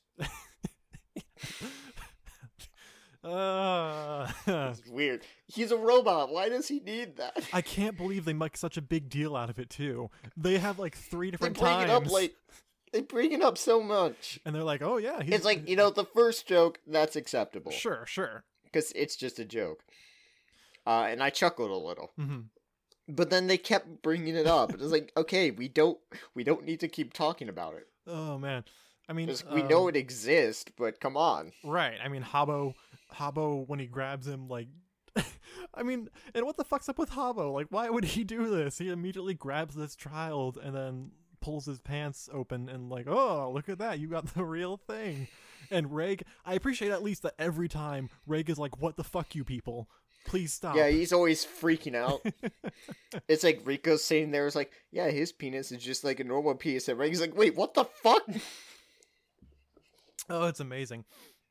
I guess in that respect, it is kind of funny, but still, like, can we calm it down? Can we can we bring it back? Um, and why? And man, Habo's cool. Like, it's a Yeah, shame. he's cool. It's a shame that a shit. oh, go on. We only got to see him like twice. Yeah. Um, I think. it is a shame that with the way the story is is structured, with how bad the Curse of the Abyss is, that it feels like a lot of these characters we will not get to see much more of, um, unless for whatever reason they decide to go further down into the abyss to follow after the children. Like we aren't going to see anything else of Jiro interacting with them. I imagine. Yeah. And I, I have- guess we might be able to see Habo if he gets down there really quickly. Yeah, I could see some of the. He's a black vessel. Yeah, I could see Habo coming back. I could I- see um, Ozen coming back as well, um, but not like any of the kids or anything. Yeah. I mean, So those random cutaways, like when it was like, "Oh no, Q, you sick." And- I'm like, wow, I hope they expand on that because that's kind of interesting. it, it is like the whole fact that they actually that's a good point in terms of the world building. The fact that they describe that there is an entire world outside of this island, and the abyss is a weird anomaly that like no one else knows about is pretty interesting. Yeah. And like you know, in other countries people know about the abyss, I guess, but Mhm. I guess it's really only in Orth that people really know about the abyss. Right, and Cuz like they sell the artifacts and stuff. mhm, mhm. Uh but also Nanachi had her book. oh, I also, I also like how Nanachi could read glyph language yeah because apparently that was the only book she had. Yeah, yeah. Let me look that up real quick because that's a good point. Um, they mentioned that Nanachi, because I think it's that Nanachi cannot necessarily read the glyph language, but she's able to like, I think like similarly to like phonetics, she can kind of like translate it into their language, like no problem. Because, like, I guess no one can really read the language, but they use the letters. Yeah, they they have some way of converting it. I guess I guess that means that she can read it. Um, she's just translating it into English in that way. So yeah. Yeah. Yeah, that's cool. Uh, and speaking of Nanachi, um, since we didn't talk about her in the non-spoiler section, uh, what did you think of Nanachi? I liked her. Yeah, She was cool. She was a cool character. uh, and a tragic backstory. a shit. very tragic character. A very cool character. Oh, but a very man. tragic one. pour one out for Mitty. Am I right? Uh, I don't have my alcohol with me, but yeah. Like, also, probably shouldn't be drinking right now. yeah, that's a good point. Wait until we're Middle done. of a podcast. Although that'd be interesting sometimes. Who knows? Maybe we'll have to do something like that. So, Yeah. just see how Let's that take goes. a sh- when we when we get back to um do Boku no Hero again, but successful this time. mm, that'd be good. Take a shot every time Deku breaks his bones. oh man, that won't take long to get us hammered then. That'd be fun though. I'd be down.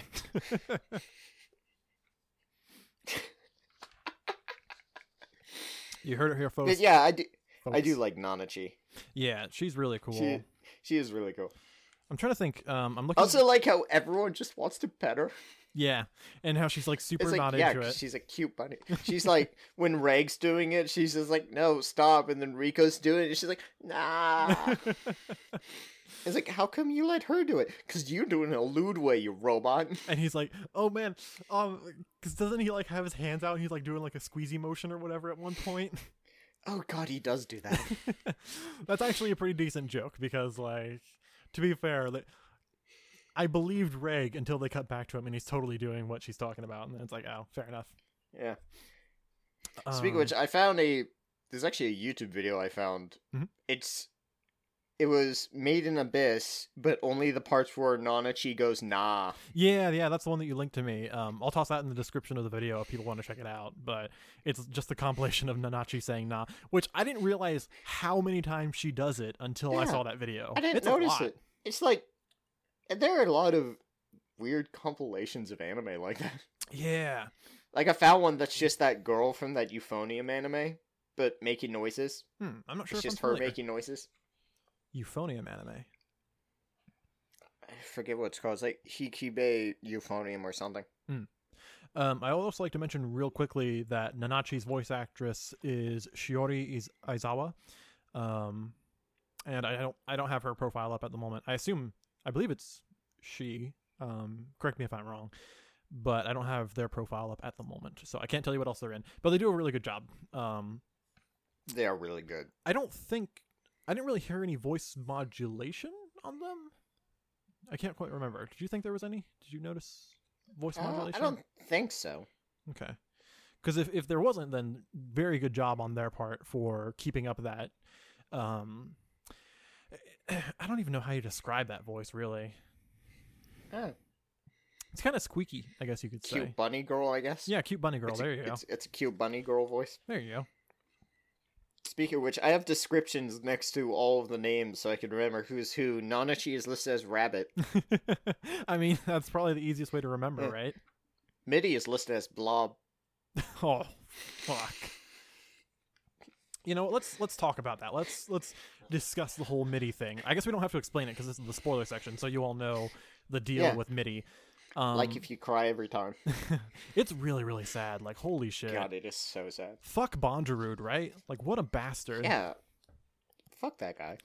Although I'm really, from what I also, at the at the end when he's just like, "Oh, so you finally killed her," yeah, and he's like, good good work, Nanachi, and it's like, eh. and I'm just like, "Wait, how does he have this whole thing rigged up?" So something interesting well, as well about seeing Bondrewd at the end there. First of all, from what I understand, he's going to be a pretty central part of the next season, uh, which is cool because I want to see more of what his deal is.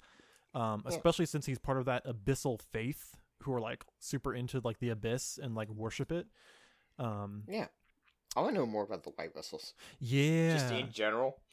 Because we have like four other white whistles besides Ozen the Amu- the uh Amu- bleh, the sovereign. Um, let's see here. We have the sovereign of guidance, Wakuna the chosen. We have the sovereign of mystery, Srejo the mysterious. How original. Um, oh no. and we have the sovereign of the dawn, Bondrewd the novel. Huh? I guess his name is Bondrewd the novel. Weird. Um, so we have. I guess it's only three other ones. Weird. Yeah. Uh, and with Ozen as well. I mean, four if Lyza's still alive. That's true too. Yeah, that's right because she is she is a white whistle. I almost forgot about that. And she's got a cool name. She's Lyza the Annihilator. So Yeah. And you know what? That's something worth discussing. What do you think is actually because we found out that the note that Riko received was not actually written by her mother. It's not written by Lyza. Right. Also, apparently itself is a relic. Yes. Because the paper can't rip for whatever reason. Uh, but also the grave that Ozen found was empty, Yes. which seems to imply that Lyza is still alive. hmm hmm And during the part where Reg is in Nanachi's um, cemetery, he seems to have a flashback which implies that he was talking to Lyza. He does have a few flashbacks, so I think he may have known Lyza. Yeah. Which kind of brings up the question of why was he going to the top of the abyss? Right. And it also makes you question if he does know Lyza, then it would have to be after, like, after Lyza broke ties with Ozen and went off on her own, because Ozen does not seem to know Rig. yeah.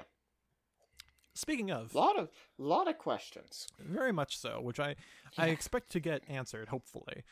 Um, although if I can go off on a tangent real quick, I kind of got the impression that Ozen might have romantic feelings toward Lyza.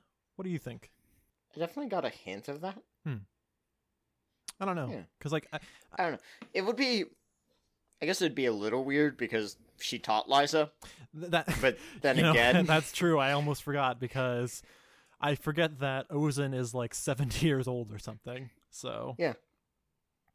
fair enough. she's really old. She does not look old, no, she but when you fight when you see her standing there looking just like she does now, then Lyza shows up as a little kid. That's yeah. She's aged like, pretty wait. gracefully. Yeah, That's a good point. and they do br- they do bring up her longevity at some point yes. About her thousand man pins or whatever it was Yeah, whatever that her she has is. all over her body. Yeah. Um it like enhances her strength and maybe it enhances her like I- I don't Longevity, know, her longevity in some way, yeah. Um It makes her live a long time. It's like, how old is she? exactly. She's really old. clearly i mean it's kind of crazy i wonder i wonder just how old she is but Yeah. since you brought up the fact that she did know Lyza when she was a kid it probably is not romantic in that case it's probably more so i could see maybe as like They, a like a um, big sister or like a mother and daughter sort of thing so or just comrades even Probably. i could see that Yeah, Good friends. It's just because I I remember the scene where Lyza like lets Oza know that hey I got a husband and we're married now, followed by that face that Ozen makes is just like and just got abyss eyes and mouth. So that's true. You know, speaking of Ozen, I maintain that. I don't know. What did you think of Ozen overall? I think she was a good character. Mhm. I don't think she was a good person. My god. yeah. She's some weird shit going on. Yeah, I guess if I can because like when we first meet her and she's clearly very standoffish and admittedly very intimidating and scary at least for our heroes like I don't know I I have conflicting feelings about her turning out to be an ally like I don't know if I would prefer if she stayed a villain or if it's good that she's an ally I, I don't know She would definitely be a formidable foe. I mean, because that's the thing. Like, But I don't know, and I feel I feel like she knows a lot about the abyss. she really does seem to um give that idea off. And also some of the weird shit she's doing. Yes. Hey, let's see what happens when we put dead meat in this white cube. You see, I, I think this is the the reason why I'm conflicted about her character. She does a lot of questionable and worrying shit before we're told like, oh no no, she's she's cool. Don't worry, she's she's on our side. I'm like. She's fine. She's trying to reanimate corpses. I'm like, she reanimated a corpse. She flicked Riko across the room and like cracked her skull open, and then she beat the shit out of Reg, and then was all like, "Oh, well, you know, I just wanted to see how tough he was. That's all." Yeah. And it's like, I don't know yeah. The wiki says that she makes Maruk wear a dress, that too, and that's Um, worrisome. a maid outfit. like we mentioned previously, if if Marlock is okay with that, that's fine. Yeah. But if he's I mean, he can wear a maid outfit if he wants, but being made to wear a maid outfit is a little weird. Yeah. Um, also interesting to note, uh, a little detail that I forgot is that Marlk um, is sensitive to light. Um, since Oh yeah, that's why he can't go home. yeah, he can't go to the surface because Or I guess he is home, but he can't go up. Yeah, I forget what that condition is called when you're like really sensitive to light in your eyes. Um, I don't remember.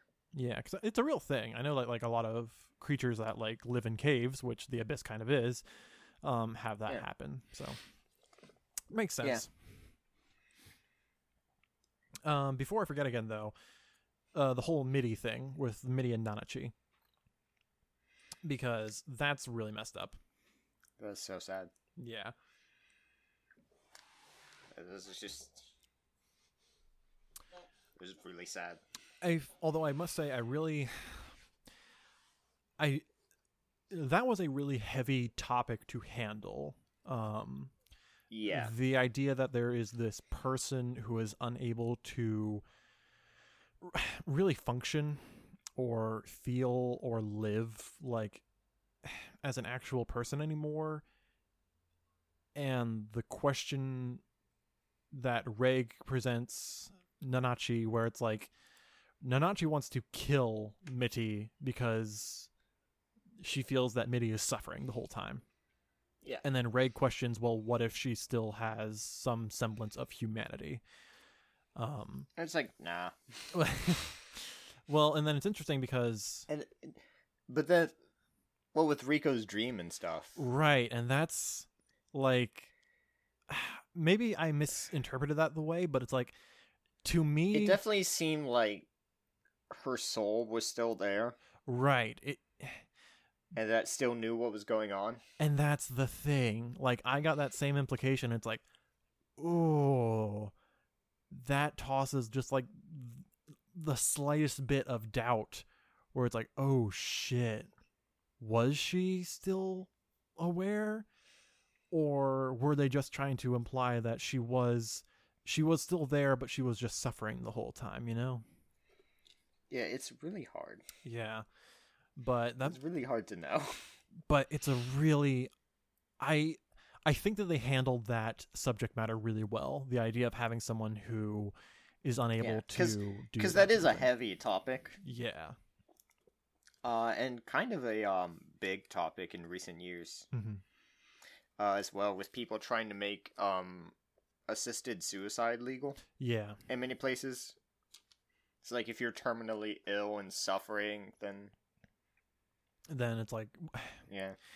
and that's It's a very heavy topic. yeah it's one that is not easy to decide because there's a lot of questions that our characters actually go through in the show um, regarding morality and whether because like there's a question whether or not like should we kill this person if they're actually suffering? Are they actually still a person? Do they feel pain? Do they want this? And then there's also the moral uh, quandary that's presented to the person who would have to carry out the action in this case reg. Like can can you live with that? Like can you accept the fact that you are going to take this life so Yeah. and it's rough And I do I do appreciate that Reg thinks about what Nanachi might do afterwards. that's right yeah because he makes It's like, hey, could you could you promise you won't do anything? right and honestly from the way that nanachi reacts they seem a little bit taken aback by it and it makes me feel like that might have been their Yeah, plan Like that yeah. Also, didn't she call Reg cruel? yeah she was like no now you're just now you're just being cruel and it's like oh Yeah. No, it's fine though. They get to travel together now. I, I will say i am excited to see And I feel like bad things will happen. oh absolutely undoubtedly Bad things always happen. Absolutely. Things are going to get real bad real fast. I can Oh yeah. I feel confident in that. Yeah, yeah. Um but I really do love the scene where when Reg does end up um using his um incinerator on Mitty. I appreciate that just before he sets it off after Nanachi has prepared this bed for Mitty or whatever and then has told Reg, you know, go ahead and do it. Just before he sets it off, Nanachi has one final moment where she breaks down and tells Reg not to do it and goes over and hug and sobs while holding Mitty.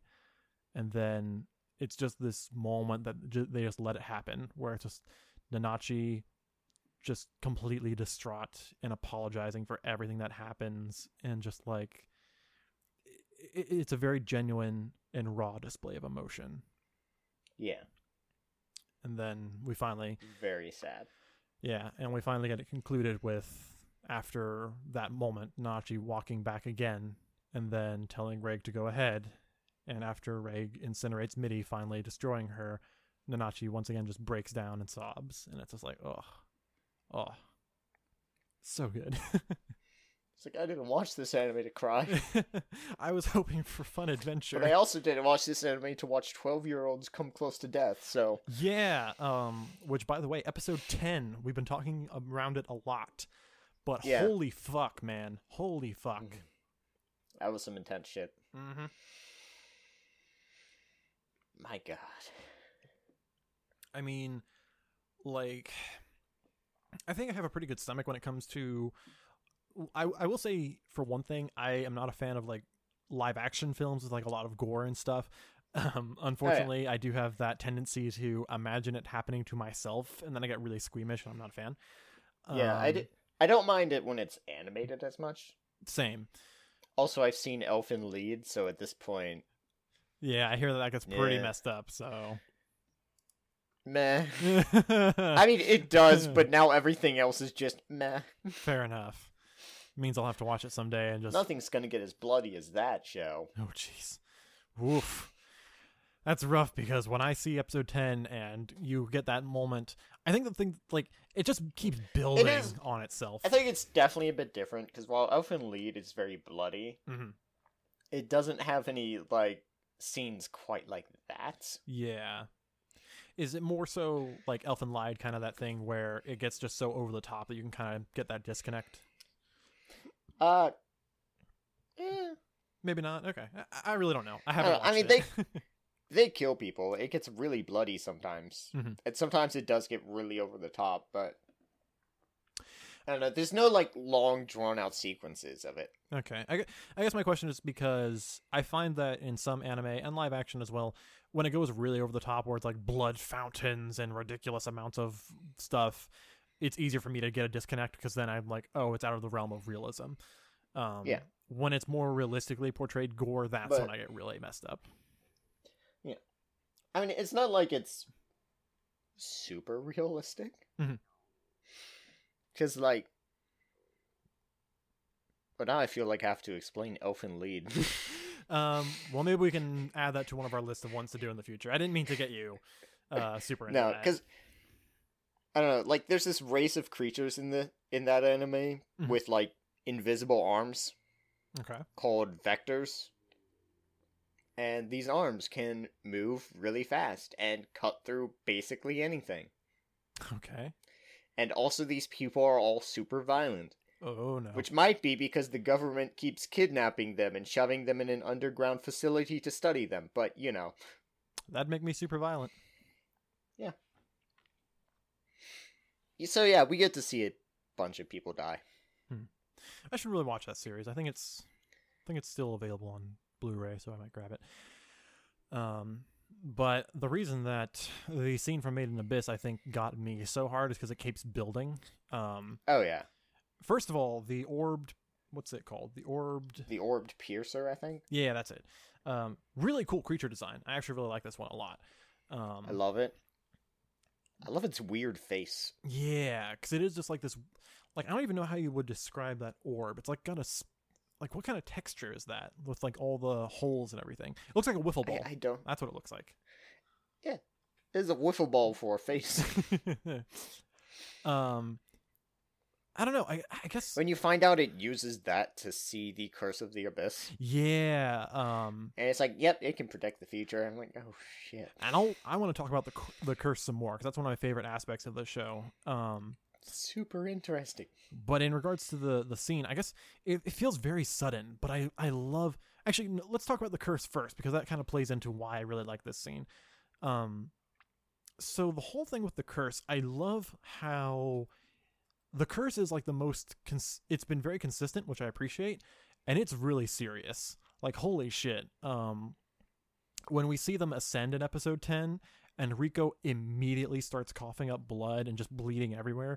It's like, whoa, whoa, that's bad. Oh wow, wow, wow, wow, wow, wow. Yeah, Um, and I appreciate that That because every single Ooh, time, boy. yeah. Um, but every single time we've seen them ascend, I think it's like once they go up ten meters, which is not very much in regards to how deep the abyss is. It's like kilometers. But every time they go up like ten meters, it immediately sets in, and the curse sets in fast and hard. Like it's crazy. I mean, yeah, because I mean, the way Nanachi explained it, Mhm. how it's like you're breaking through a blanket or something, and then just hits you all at once as you break through the layers. yeah. And that's an interesting That's intense. Yeah. It's an interesting point that Nanachi brings up though. The idea that um it almost sounds like there's a there are ways to subvert the curse though, depending on how you Yeah. go th- how you Like they're there probably would be a way to subvert it. Mhm. Um, and Nanachi is probably proof of that, Very true. cons- considering uh the experiments that Bondrewd did. And I wonder, yeah, Uh, but I'm not I'm not sure if he'll ever succeed. it is curious. Bondrewd must know more about how the abyss works than a lot of the characters because when I think about it, they said that they shifted all of the curse from Nanachi's, or like the majority of it from Na- Nanachi's uh, chamber into Mitty's, which is why she gets hit with it so hard. But Nanachi still transforms, so maybe they didn't do it completely. Yeah, so I guess yeah, I guess some of it was still in there, but uh, but she still kept her humanity. But it's interesting to bring up the idea that you can physically move like that that layer that um That you can move Curse. the curse. right So I guess it might be possible to negate it completely, but you would have to figure out how to do it. right and I would be interested to see that if later on in the series I hope they don't negate it completely because that feels like it's removing a major obstacle because the fact that you cannot go up is a big deal to me um Yeah. but if they reduce it by some manner I'd be okay with that because they're kind of establishing that in this season so that'd be fine I feel like it definitely seems implied that some sort of ancient civilization used to live in the abyss. yeah And I feel I feel like if they lived in the abyss, they may have a way to do it. hmm hmm Maybe there's some relic that no one's found yet. That's true. Perhaps it's waiting at the bottom. Maybe it's the star compass. God, if it was the star compass, I would be smacking myself in the face. I'd be like, "Are you fucking kidding me? You lost the most important and useful thing." star compass shows up again at the bottom of the abyss. How did you get down here? How did you survive the Great Fault? Yeah. Man, the Great Fault was super cool. Like, um, I think we kind of discussed it, was. previously. You said that your favorite area so far was the Goblet of Giants, right? It's so pretty. It really is. I like all the purples and blues there. It's very, very Yeah. nice. But like ever from like I forget what episode it was. I think it was episode 2 when they sh- show the map and stuff and talk about the different layers. Yeah. I think I have it written down. Uh I think when they mentioned the Great Fault, I was immediately like, "Wait, how are they going to get down that?" Yeah, it is kind of. It does feel like maybe a little bit of a cop out. The fact that we find out that there's like all these burrows that are inside the fault instead of it being a sheer drop. Um, Yeah, which I guess makes sense. Yeah. Since so many animals fly around and stuff, but In the end, it's not really that big of a deal because the whole Great Fault area was, I think, only one episode. So, meh. And it's still super dangerous. Yes, it's very dangerous because it had the Crimson Split Jaw, it had the Madoka Jack, and all the little. I forget what they're called, the little fuzzy things. Yeah. Disc rabbits. Yeah, whatever. That works. Disc Rabbit. I like it. Don't confuse it with Nanachi, though. Uh, let's see here. I'm interested to see the next two layers that we have, um, because after the Goblet of Giants, we have the Sea of Corpses, which they made a big deal out of. I believe that's where that scorpion thing that Lyza drew the picture of uh, was supposed to reside. Uh, Yeah. And that's where It's also Bondrewd where is. Is. Yeah. And if if Ozen is right, that's where a number of the white whistles probably are. hmm Um, either there or the next layer, which is the capital of the unreturned, which is where they say that that's where you only go if you're going to have your last dive, because once you've gone that deep, you can't really return to the surface safely. Yeah. So it'll be interesting to see those locations. I hope that we uh, get to both of them in the next season, because it feels like we are kind of slowing down in how fast we're moving to the bottom. Um, Yeah. I mean, granted, things are more dangerous now. Right. So, I mean, they can't move as fast. I feel that like since the Sea of Corpses has Bondrewd, we're probably going to spend a significant amount of time there. And then since the capital of the Unreturned is an actual city, I would not be surprised if we spend a lot of time there as well. So, Yeah. and that's fine. I'd be cool with that. Yeah, I'd be fine with that. That'd be kind of neat. Uh, especially because I want to know, I want to know about Bondrewd. Yeah, I want to know what his whole deal is. Did you notice um that the first time we see him in Nanachi's flashback, Um, he's still got his like weird black robes and his like clerical attire, whatever. But at the end of the season, he has a tail now that he did not have before. Uh, I did not notice that. Yeah, Oh, I have to go watch that again now. yeah. I'm pretty sure that in the flashback he does not have that tail, but he definitely does have one in the ending. Yeah, he definitely didn't have a tail in the flashback. And that says to me that he did some sort of ascension. Uh, I don't know if it was one of the experiments like what he did with Nanachi, but he clearly did something that caused him to transform. Did he run out of children? I, I'm very Yes, yeah he ran out of children. yes he did. Um, Nanachi and Mitty were the last ones. Uh, I wonder if he um. yeah, I mean you're what right. if he ever? from that What batch. if he ever got more children? God, I don't know. Like, There were a lot of hollows down in that hole. they, oh God, that's right. I forgot they were all down there. Just ooh, ooh, ooh. Yeah. Do you just drop them down there after the f- experiments fail? I guess so. Like, I It's wonder. like, here you go. This is your home now. Oh, uh, that reminds me. Um, they mentioned that Bondrewd has an artifact that was able to destroy one of Mitty's eyes permanently, even though she's supposed to be immortal. Oh yeah, Um, something something like Reg's incinerator, I guess. Yeah, I forget what they called it. Let's see here. Um, something like that. And there's also mentioned in episode 11 that Nanachi developed a cartridge for Bondrewd, which sounds to me like it's some sort of ammunition for whatever that uh, artifact is. Hmm. Let me see here. I'm trying to find the name of the weapon. Orbed piercer, blah blah blah blah blah. Um, because it sounds interesting. Because if Bondrewd has something that's anything like the incinerator, that makes him a serious threat. Oh yeah. It's called the Sparag Sparagmos. It is light that returns to the cardinal point, and that's what destroyed one of Mitty's eyes. So there you go. We'll probably see that in the future. Light that returns to the cardinal point. I'm not entirely certain what that's referring to. I have no idea either. I wonder if it's that big like laser beam looking thing that we see uh, in the middle of the sea of corpses. You know that big Uh, light that goes there. Yeah, that might be it. Certainly interesting though. Um, but I am curious to see more of Bondrewd because while I see him as a villain for all of the acts he's committed, he clearly does not see himself as evil Yeah. And I'm curious as to what his justification is. I hope it's not something lame like, well, you know, the pursuit of knowledge. We have to learn everything. Yeah.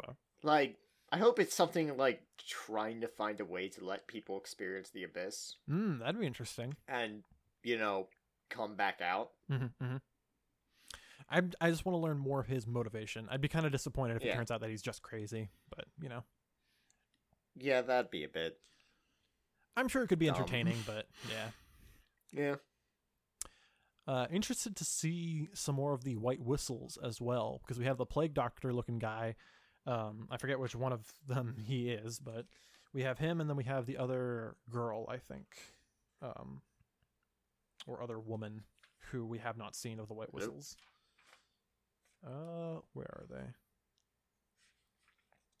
I think the plague doctor looking one was the one that I named as if I can find the list. Uh, I think that was Strajo, and then I presume that Wakuna is the other one. So might be interesting to see them.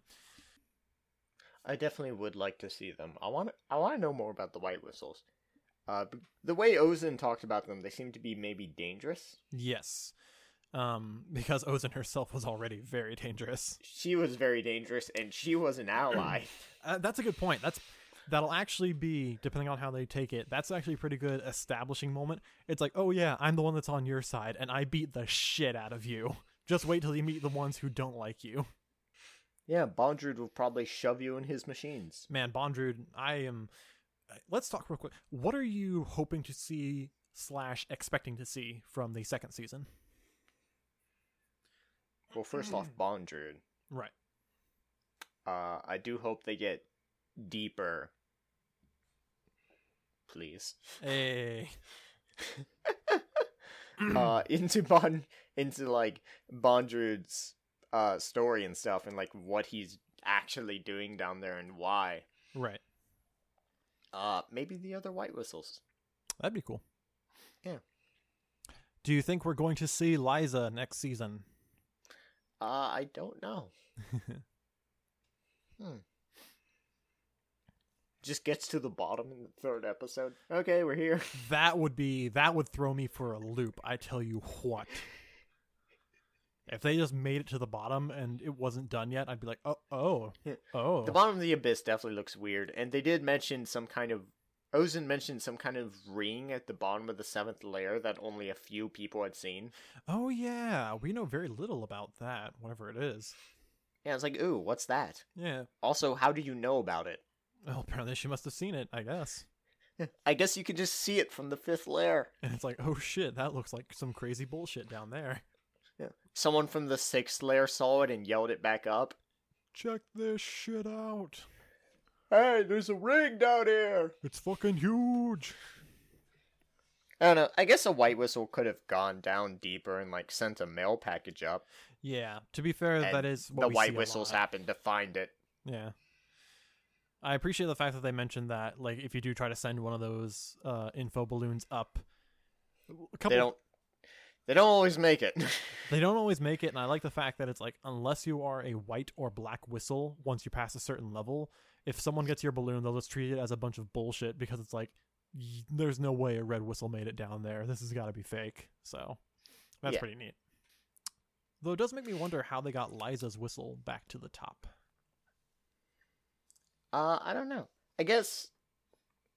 Why did they have Lyza's whistle in the package?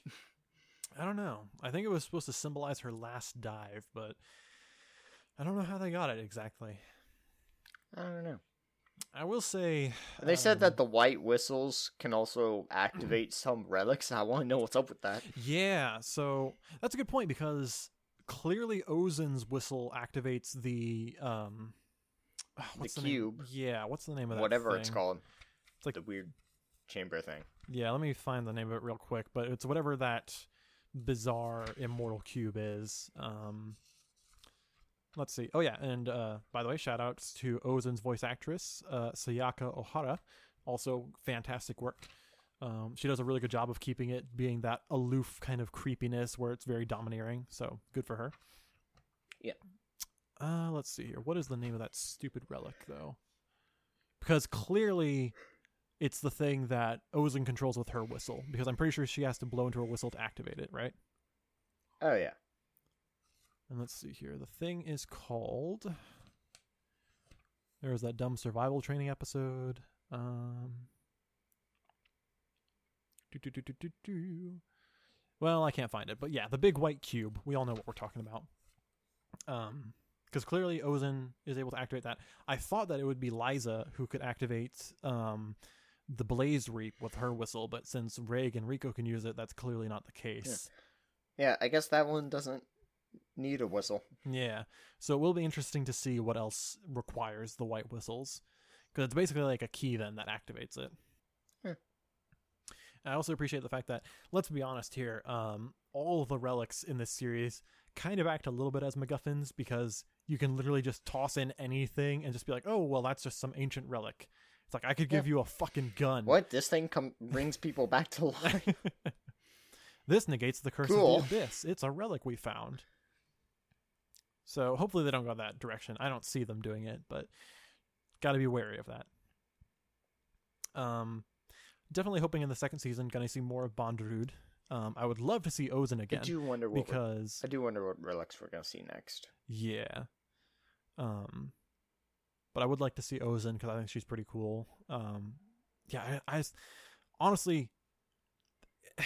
So yeah, I want to see Bondrewd and Several hopefully some of the sixth layer. But this makes me. This reminds me of something that I wanted to mention. I know that Super Eye Patch Wolf and I think Mother's Basement when they did Mother's Basement for sure. Uh, Geoff Thew, uh, links to them in the description below. Um, let me get a drink real quick. Anyway, uh, they mentioned the fact that Geoff especially mentioned how Made in the Made in Abyss has a structure perfect for a video game. And what do you think about that? Yeah, That it? yeah. That's pretty much yeah. Fair enough. Um, but I, I must say, I have to agree. Um, the fact that it is organized by layers does seem to make it a really good like level based system. Um, Oh, yeah. And I would like to say I just would play that video game. just to kind of like like bounce this ar- around. If you ca- if you could have your ideal game, we're not going to talk about any like setbacks or anything. If you could have your ideal made in abyss video game, what would it be like? Um, hmm. I guess you would start as like a cave raider Okay. at like the orphanage or something. Mm-hmm, Like being like a little red whistle, learning how to cave raid, and then like working your way through the ranks and stuff.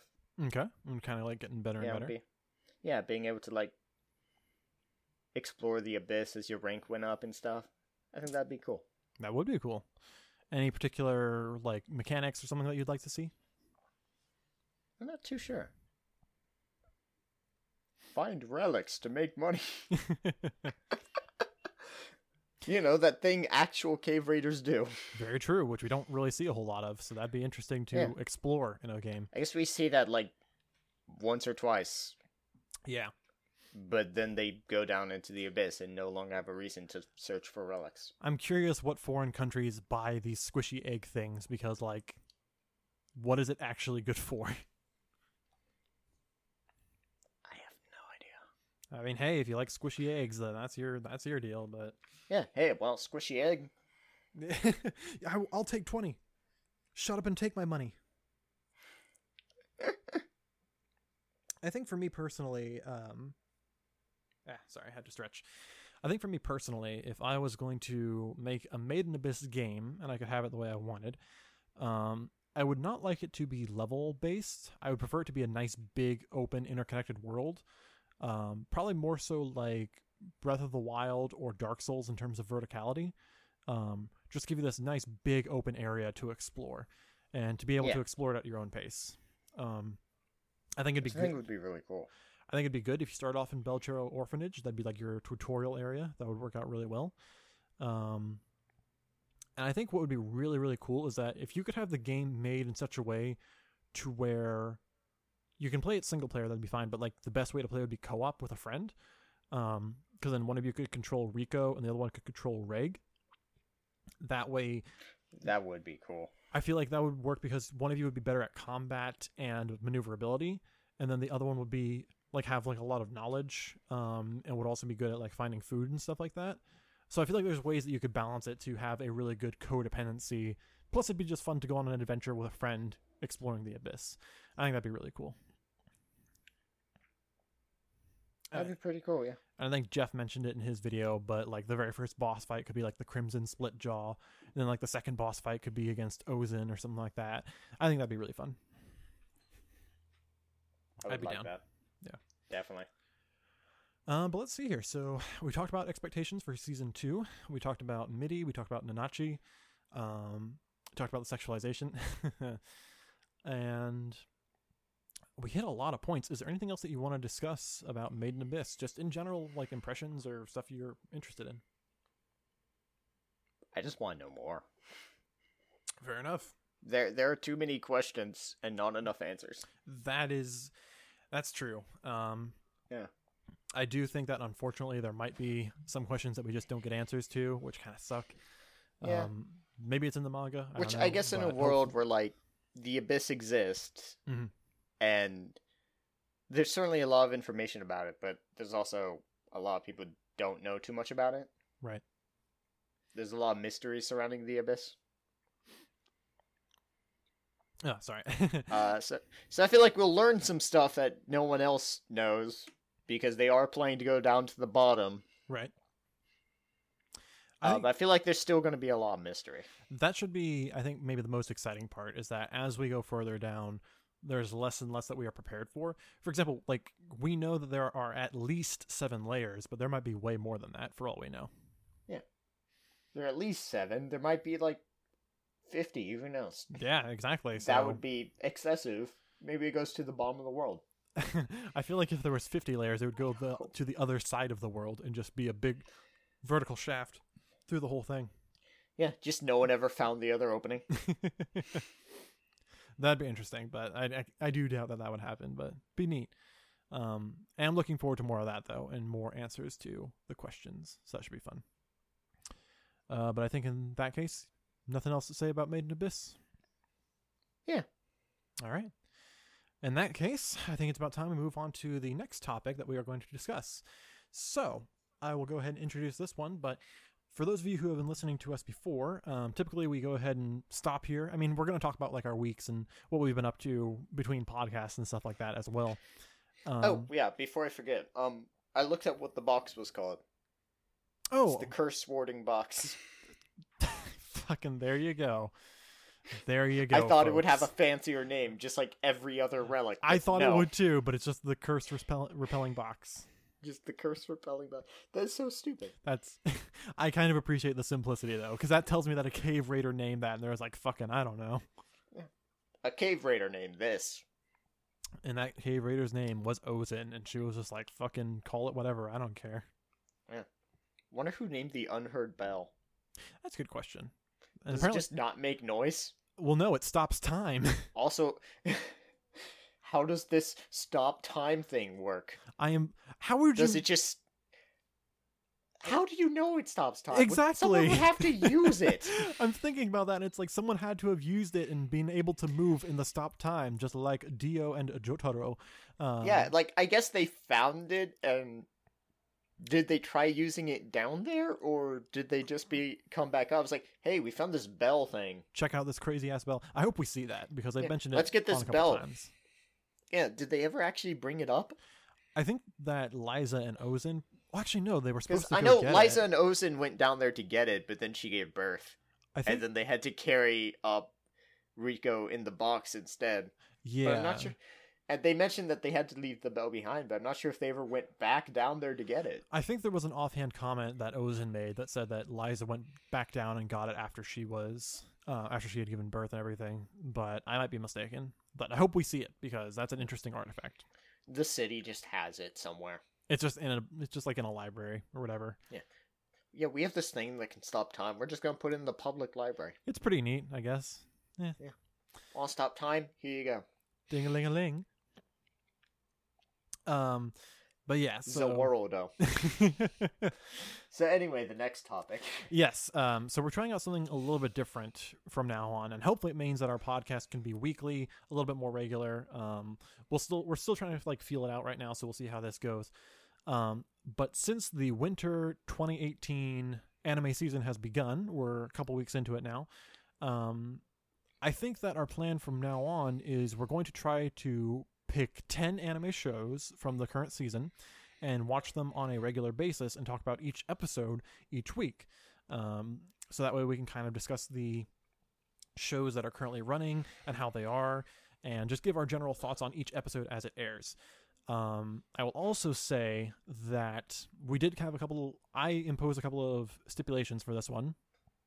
Um, for example, if the show is a sequel or a second season to a show that we have both not watched um, so far, then it is out of the running. So, unfortunately, at this time, some of the shows that we are not going to be watching include stuff like Gintama or Ancient Magus Bride Season 2. Uh, I realize that it's really Season 1, but it's basically a second season. Yeah. It, it's just the season one is really long, basically. Right. Um, we're not going to be watching Um, Overlord Season 2. Uh, Trigatsu no Lion Togatsu no Lion. Yeah. is apparently getting a season two, which I didn't know about. So, all of that stuff is currently out of the running for us. Um, Also, I feel like I'm saying it wrong because I don't know what three is in Japanese. Uh, oh, I don't know either. Ugh. We might have to look that up. But those ones are out of the running currently. Um, I will say that if one of us, we also have another new thing where Yeah, we're there, going to go back and forth between which shows we pick. So this week I chose Made in Abyss, and Zach has a show that he has chosen out, which we are going to review for next week. Um, and along with that, if one of us chooses a show that is in the current season, for example, if I were to pick Ancient Magus Bride season one when it's my turn, um, then we can watch that and then possibly add season two to what we're currently watching. Uh, I will also say that if any of you have recommendations for anime that you've been really enjoying or have had a lot of acclaim for, um, we still reserve the right to add stuff to our list of things to watch as well as drop stuff. So if we choose a show that we end up really not liking, we have we can drop it. Um, and if you guys hear about one that you really like that you want us to watch, we can add it on. Um, we'll just have to catch up with a few episodes, obviously. So those are our stipulations. Um, and Zach, you have your shows chosen. Uh, I do. All right. So without further ado, So, how about we go back and forth? um, Let's go back and forth. You minute. with your. Oh, okay. you have to find your list. yeah, um, I had to find that, but also Discord's being weird, so I'm gonna try doing this thing real fast. Okay. I'll fill for Uh, time. but Dis- Discord's gonna have to restart. Okay. In the meantime, folks, um, so yeah, we're not doing any season two stuff and um, not any continuing shows. Apologies, but if you do have one that you really want us to watch, then just let us know. But be aware that if it is a very very long show that you want us to catch up with, so that we can watch the current stuff, not going to happen because, for example, with Gintama, there are hundreds upon hundreds of episodes. Probably not going to catch up with that before this season's done. So don't recommend Oh, stuff yeah. like that. No way we're gonna It's gonna catch be up tough. with Gintama. Also, I'm back. Hmm. That took shorter than I thought it would. Welcome Discord back. usually takes multiple minutes to start up. I guess it was on its I game. mean, yeah, Uh, is it working out a little bit better that for you? like ten seconds. well, perfect. That's what we want. I found my sheet. Nice. Uh, so shall we go back and forth, starting with like, eh, it doesn't really matter what order, but just one of our shows each. Uh, yeah, sure. All right, let me get my pen so I can write down what we're actually going to be watching this season, so I don't forget. One second, please, everyone. So, winter 2018 anime lineup. All right, Zach, go ahead and give us your first choice. All right. Uh, most of these were picked just because I couldn't pick, and their covers look pretty. All right. Uh, this one is an exception because someone in another Discord was talking about it, and they said it was cool. But it is Violet Evergarden. Ah, okay. Violet Evergarden. Good choice. Good choice. Yeah, someone else said it was cool, so Um, can you do you have the um, page open on livechart.me? I do not. I should have opened that. Okay. Um, hey, go, let me go find that real fast. go ahead and find that. In the meantime, I'll read the description for Violet Evergarden for those of you who are unaware. Um, the description goes as following. Long ago, the Auto Memories doll was born. Professor Orland, an influential figure in the printing industry, invented a new type of printing machine for his wife Molly so that she could write novels after she had lost her eyesight. The machine was given the appearance of a petite, lovely doll. Putting his heart and hopes into it, the professor named it Auto Memories Doll. Eventually, Auto Memories dolls became widespread, supporting the lives of many. Now the term is applied to women whose work is is to put thoughts into words, either for those who cannot write or on behalf of others. This story is about a young girl, Violet Evergarden, and how she connects people's hearts as an Auto Memories doll, living at the turning point of a generation. And the studio behind this is KyoAni. And I believe, let me take a look at KyoAni's registrar. Uh, let's see here. Zach, do you have the list up? Uh, I don't. I know you linked it somewhere in the Discord. I'm trying to find it. That's fine. Keep looking. I'm just gonna try to find out the rest of the shows that KyoAni is known for. I'm pinning it if I find it. Let's see here. The other shows that they have done before include Full Metal Panic, Fumoffu, uh, Full Metal Panic: The Second Raid, oh, The Melancholy of Haruhi Suzumiya, Lucky Star, Clannad, Clannad After Story, um, K-On! A lot of kind of like slice of life. Uh, Nichijou. They did Nichijou. That's a great one. Have I seen Clannad? Um, let's see here. Beyond the Boundary. They've done they've done Free Eternal Summer. So, and they've done Miss Kobayashi's Dragon Maid and all kinds all kinds of stuff really. Um, and just based on that repertoire from the ones that I recognize, that sounds like this show will be very pretty at the very least. Yeah. Because all those shows have really good animation and artwork, so that'll be nice. They're really good, and some of them I've actually seen. Yeah, you've seen uh, the Melancholy of Haruhi Suzumiya, right? I have. I love that anime. I need to watch it. That's still one that's on my to watch list. So maybe sometime That- in the future. We're gonna have to talk about that sometime. Can't wait to discuss the Endless Eight. that hmm hmm okay. Um, I don't know what Do that you know means. the endless eight is? No. Oh man. okay. Spoilers. All right. Uh, did you find the page? Uh, yeah, I did. Okay. I think we'll read the descriptions of each other's shows then. Um, since that is your first choice, is Violet Evergarden, um, and I do have a small stipulation with that, which we can discuss. Um, my first pick is Darling in the Franxx by A1 Pictures and Studio Trigger. Can you read us the description, please? Studio Trigger's pretty good. Indeed, they are. They dream of one day flying into the endless sky, even though they are painfully aware of how far away the sky is beyond the glass that blocks their flight. That sounds poetic.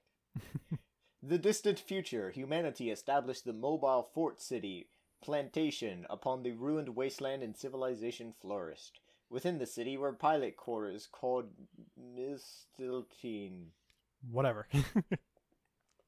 otherwise known as the bird cage. That is where the children live, not knowing anything of the outside world and unaware of their vast sky. Their only mission in life was the flight. Their enemies are the mysterious giant organisms known as the Kyoryu. The children operate robots known as Franxx in order to face these still unseen enemies because they believe that is their purpose in life. Among them was a hmm. boy who was once called a child prodigy, code number 016, Hiro. However, now he's a failure and considered unneeded. Those who cannot pilot Franxx basically do not exist. Poor kid. One day, a mysterious girl called Zero Two appears in front of Hiro. From her face grows two alluring horns. Alluring? I found you, my Dory. my okay. Okay. I may not have read that last part. Um, I found you, my darling. and I will say That does sound cool. I will say, um, the reason I chose Darling in the Franxx is primarily just because the studios behind it, uh, A1 Pictures and Trigger, are very well known for their really good animation, um, being very fluid and everything like that. Um, Oh yeah.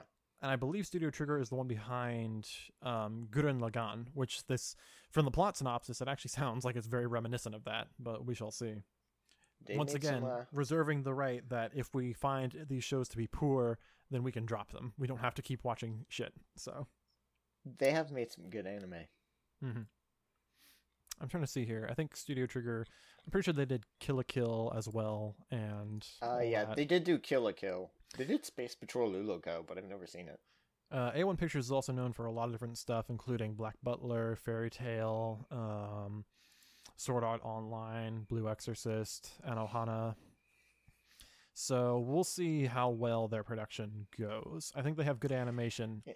The stories hope. vary. Shit, I bumped my mic. Let's hope this is. Let's hope this is actually one of their good ones. Yeah, fingers crossed, right? Yeah, did they make Blend S? Uh, It's right. It's it's on their website. Oh, is it really? yeah, I guess they did that. Well, damn. Oh, they made Erased. Look at that. They made Persona Five the animation. And Your Lie in April. Wow. I didn't realize how many productions they had under their belt. Well, oh, I'll I be like damned. your lie in April. That was a good one. Oh God, they made Eromanga Sensei. oh, jeez. Oh, yeah, there's Blend S. Okay, what is your next pick, Zach?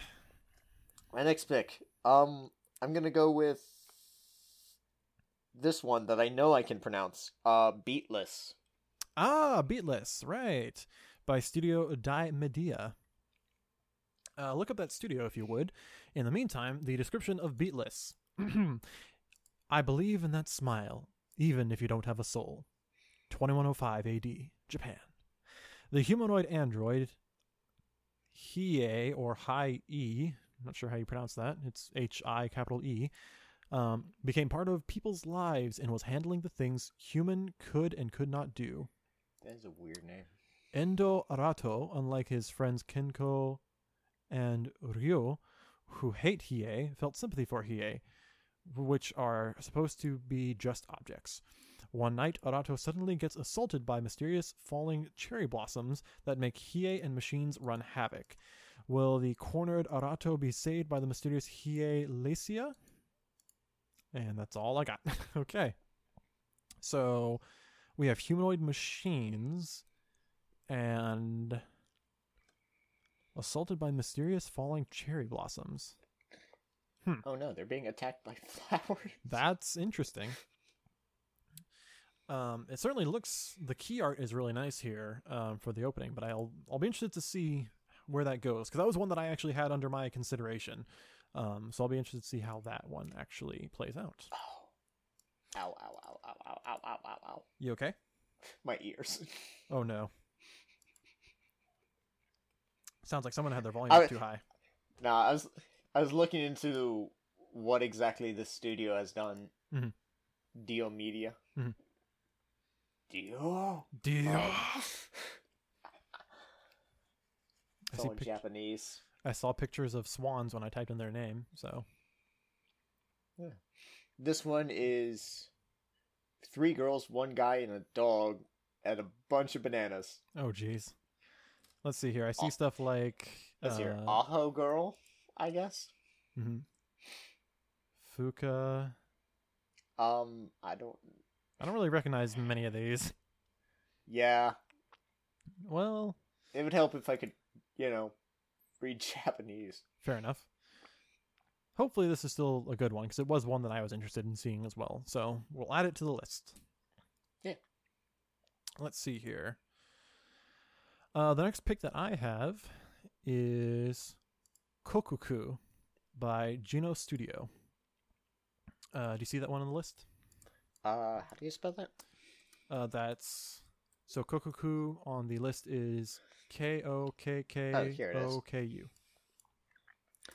By Geno Studio. Mhm. Judy Yak- Judy Yukawa lives with her neat father and brother, her retired grandfather, her sister, a single mother, and her young nephew. Oh. One day, her nephew and brother are kidnapped for ransom. Having only 30 minutes to meet the demands of the kidnappers, Jerry finds who realizes there is not enough time to prepare the money, decides to head for their rescue by herself with knife in hand when her grandfather uses a mysterious stone passed on in the Yukawa family to stop time. In a world where everyone and everything are inert, Jerry and her father and grandfather run to rescue the two. But at the kidnappers' hideouts, they soon realize they are not the only ones who can move about in this still world. And there you oh, have that it. That sounds really cool. So I'm hoping I'm hoping that'll be a good one. Um, and That's- it, that, that sounds really cool. from what I can see, it doesn't look I'm like into this. it looks like Geno Studio is fairly new. They don't have a whole lot of stuff written to their name. So hopefully this up and comer is going to be impressive. Fingers crossed. I like the idea of the plot. Always down for time shenanigans, uh, mostly. So here's hoping it's a good one. Uh, and with that being said, Zach, what is your next pick for the 2018 season? My next pick is. Uh, let's go with this one. Koi wa Amegare no Yoni. Uh. And who's the studio for that one? Uh, that's by Wit Studio. Wit Studio. Let's see here. Yeah. Trying to find it real quick. Because that one. That is a really pretty cover. It's very colorful. Uh, do, do, do, do, do. Give me just a moment, everyone. Trying to find this one. Uh, you said Wit Studio, correct? Yes. Known for such things as Japanese anime. uh, sorry, what was the name of it again? Koi wa Amegare no Yuni no Yaoni Yuo Yo Ah, okay, sorry. I see it now. it took however you say that. Okay. Uh, in the description of this show, uh, Akira is an aloof and cool girl that used to be in the track club of her of her school. Right now, she is working as a part timer in a family restaurant next to her crush, the manager, a 45 year old divorced man. Oh god. Did I accidentally pick one of those animes? I mean, hey, like, we can give it. Eh, A sh- we, we'll give it a shot. Whatever, it looks colorful. It might surprise us. Uh, yeah, Wit- it might be good. Wit- bleh. Uh, Wit Studio, I can at least see that based on the ones that we had to choose this season, they are It looks actually it looks like they've made some good shit. they did do um, Ancient Magus Bride, which I heard was very good. Um, so that does inspire some confidence. Uh, do you have the rest of their productions? Uh, from the looks of it, they made various things that I don't know because Japanese. um, also looks like they at least worked on uh Attack on Titan. Oh, really? Yeah, Interesting. season two at least. I believe that Attack on Titan's getting a season three very soon. So cool. Uh, probably season two ended a while ago. Uh, anything else that they're notable for besides Ancient Magus Bride and Attack on Titan? Uh, one of the things looked like a Pokemon thing. Yeah, that's cool. Yeah. Well, we'll have to see how they do. I couldn't read exactly what it was, but I recognized Pokeballs anywhere. Fair enough. All right, so let's see here. I guess that means that it's on to my next pick, yeah? Uh, yeah. Okay. So I just talked about Kokkoku, and my next pick then will be ah yes, the Junji Ito collection or Ito Junji collection by Studio Dean. Ital Junji collection. Ooh. Care to read the description on that one for me? The works of one of the most famous Japanese horror manga artists, Junji Ito, finally gets animated. This will be an omnibus animation where each episode will star different protagonists such as the famous Tomie, Soichi, and Fuji. And there you have it. Um, so as far as I, I'm, w- I wish I had seen that. as far as I'm aware, it is um, it is just yeah a collection of the Junji Ito short horror stories. Um, so I'm very excited to see how those are um, translated into anime. Which are very good, by the way. hmm And Studio Dean is also known for such productions as let's see here. Uh, What you do, Dean? they're known for Ranma One Half, which is a pretty popular one. Um, a lot of OVAs. Let's see here. trying to notice if there's anything Air Guys. Um, anything that I recognize? Uh, Fruits Basket, Initial D. Let's see here. Uh, mouse. Not a whole lot that I'm actually recognizing here. Fate Stay Night. Uh, that's a pretty big one. Let's see here. I mean, a lot of stuff. Mm-hmm, mm-hmm. Vampire Knight. Not a whole lot of stuff that I'm recognizing. Might just because most of the titles are in Japanese here. Um, but I have heard of Studio Dean. I hear that they're really good. So fingers crossed. Hopefully, it's a good one. We can hope. Hey, they made Hetalia. Oh, there you go. All right, Zach. which I've never, which I've never seen, but my sister used to love it. I girls in high school as well as the memes. I am at least have a passing familiarity with it. So Yeah, I'm, I'm familiar, but I've never watched it. I might do that one day. it'll be interesting. So we'll see how that goes. Uh, Zach, Right. what is the next one on your list then? I should put like a mark next to the ones I've already read, so I don't read the wrong one. um, Hakata Tonkotsu Ramens. ah, I see. That's by Studio State Light. And well, Zach, However, oh, say that. I said, however you uh actually say that. um, and I'll go ahead and read the description here. Yeah, it's this one right here. Yeah. So Hakata Tonkotsu Ramens, we have crime reaches new heights in the city underworld of Fukua. Hold on, Fuk Fukuoka, Fukuoka, sure. A city home to very sinister professions. Among those who kill, torture, and seek revenge as a means of living, a so-called killer of professional killers is becoming more than just an urban legend. Private Detective Bon Private Detective Banba is on the case, but when he uncovers a dark conspiracy, it may be the one curveball he can't hit. So that sounds pretty interesting. He's looking for a weapon to suppress Metal Gear. Metal Gear! Oh my god. Metal... Man, if Solid Snake showed up, I would not expect it, but that would be very welcome. Uh, what can you tell us about Studio State Light? Uh, I'm not sure. The webpage is still loading. Ah, I can't believe it. Also, it's in Japanese, so probably not too much, but I can try. Fair enough. Tell us those works, State Light. What else do they got? Anything that we recognize? Mm, these some good works, State Light. Such as? I don't know. I can't read Japanese. All right, all right. Give me a second. Uh. Uh, let's scroll through here. I guess it's actually pronounced Satelight, something like that. Oh. Let's see here. Hey, they made Log Horizon. Nice. I love Log Horizon. Uh, they made Macross for you mecha fans. Uh, oh, they did the Hellsing Ultimate OV- OVA series, at least the first four of them. That's really well animated. Um, to be fair, though, it did take several years for them to do each one, but hey, it looked good. So, I mean, yeah. uh, worked a little, Genius Party. uh, worked in co-production with A1 Pictures Never on Fairy Tail. see- Never seen that, but it's there. Bodacious Space Pirates, whatever that is. Uh, the disappearance of Nagato Yuki-chan. Gene Shaft. Wait, what? One of the very bottom, one of the very first works from back in 2001 is called Gene Shaft. Interesting. I don't know. I think it's a neat name. That's pretty promising. There's a few in there that I recognize, so we'll have to see how well uh, they do. But it sounds they made interesting. Air Gear. oh, did I they haven't really? watched in years, but they made it. Nice. I don't know what that is, but it, cool.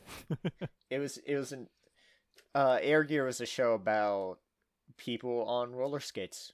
Oh, really? It was like it was like one of those sports animes, but with roller skates. But also the roller skates were had engines.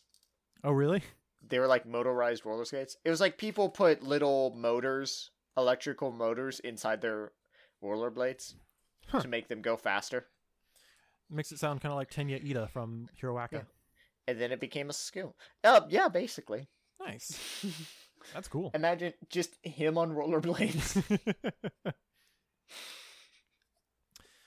yeah, I need to. I need to watch Log Horizon again. Uh, I'll go ahead and announce my fourth pick here. Um, almost to the end of our picks because we're only doing ten for the se- for the season. Uh, unless we get something else. So many. There's a lot. There's like what sixty different shows this season. Uh, sixty.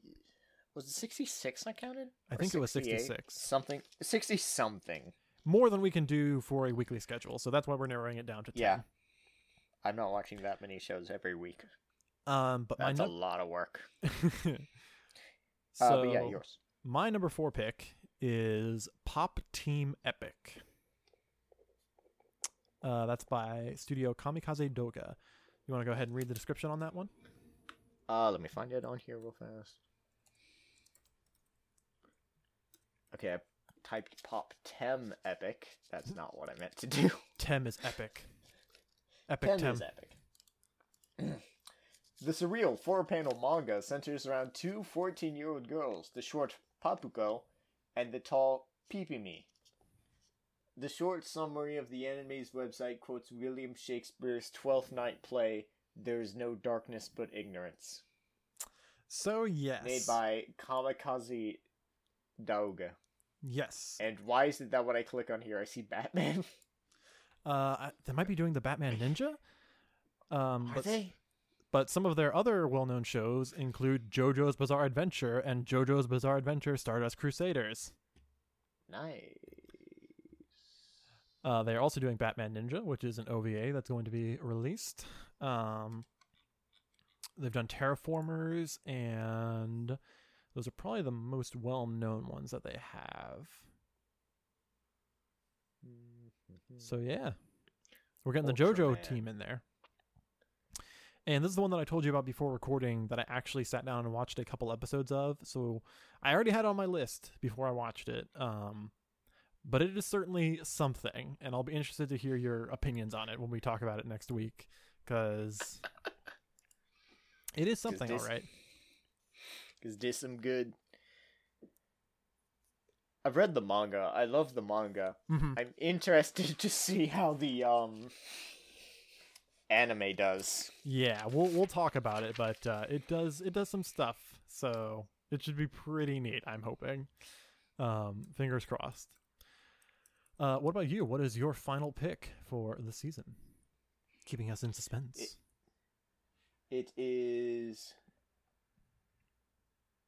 Karakai Jouzu no Takagi-san. Let me see here. Gotta find it. Say the title one more time.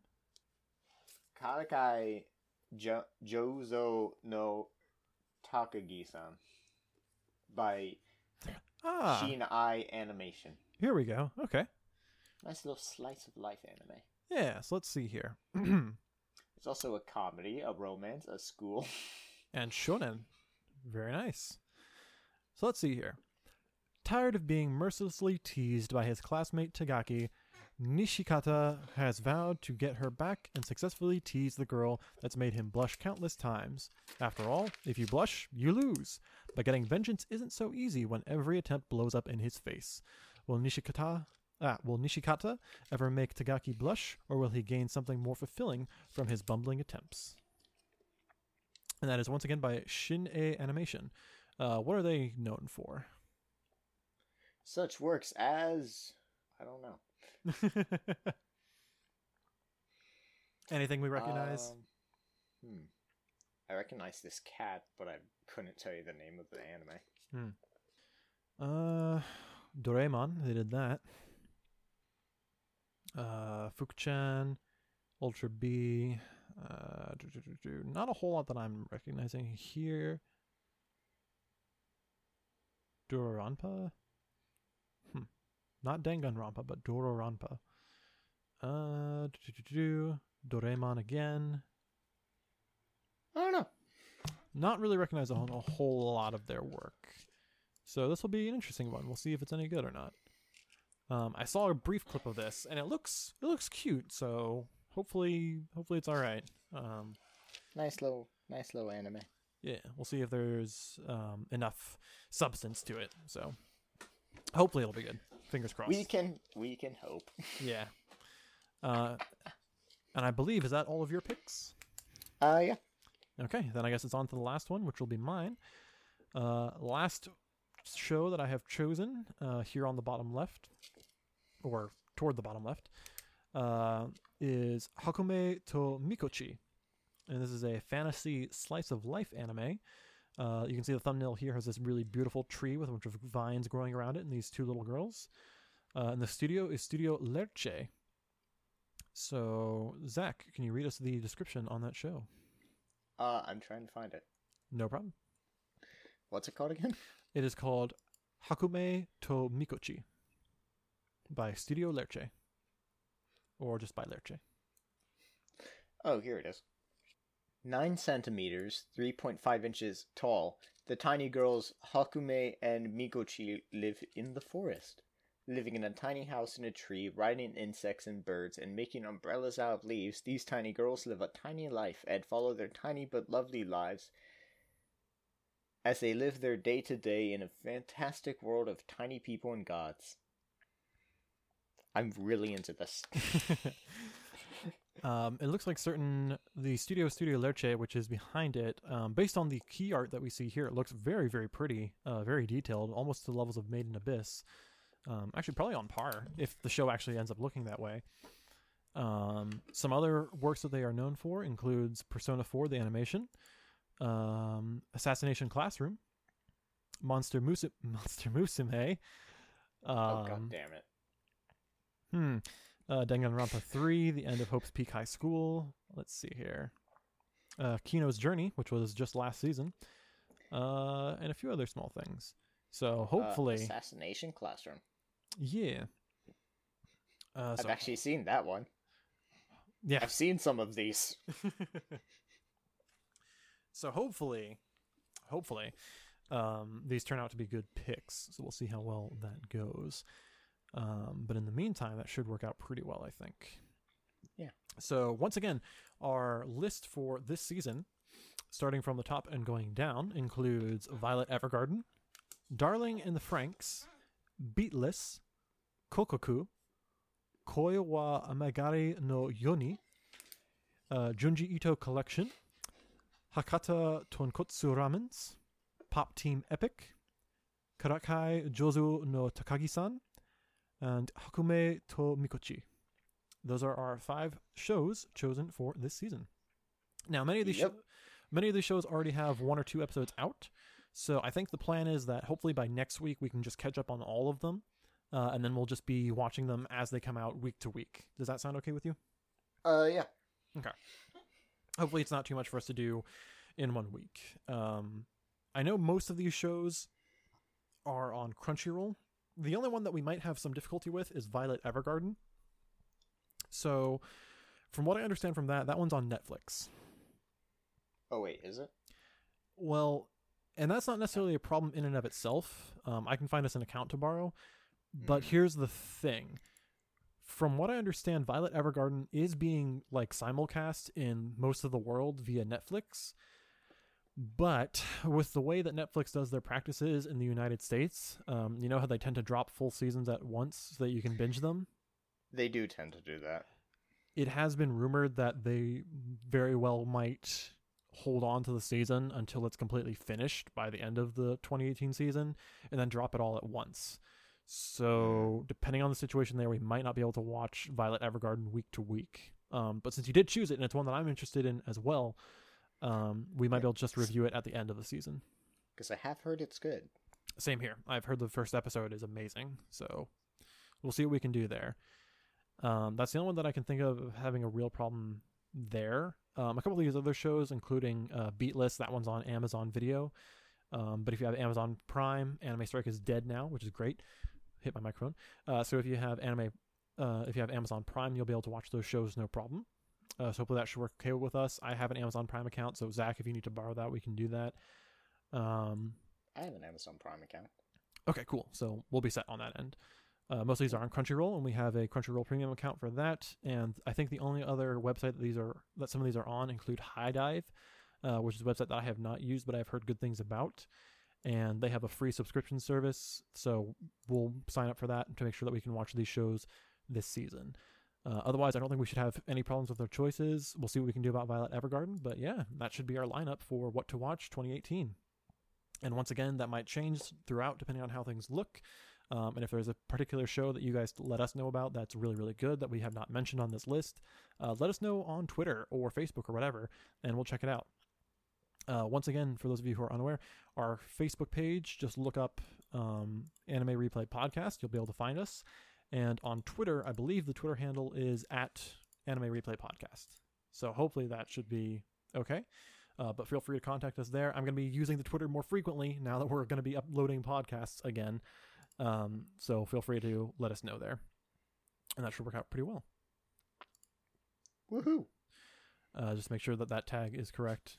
Oh, actually, correction. Don't write down what we had before. The Twitter handle is at anime, all lowercase, underscore, replay, all lowercase. Once again, that Twitter handle is at underscore anime. I'm sorry. Shit.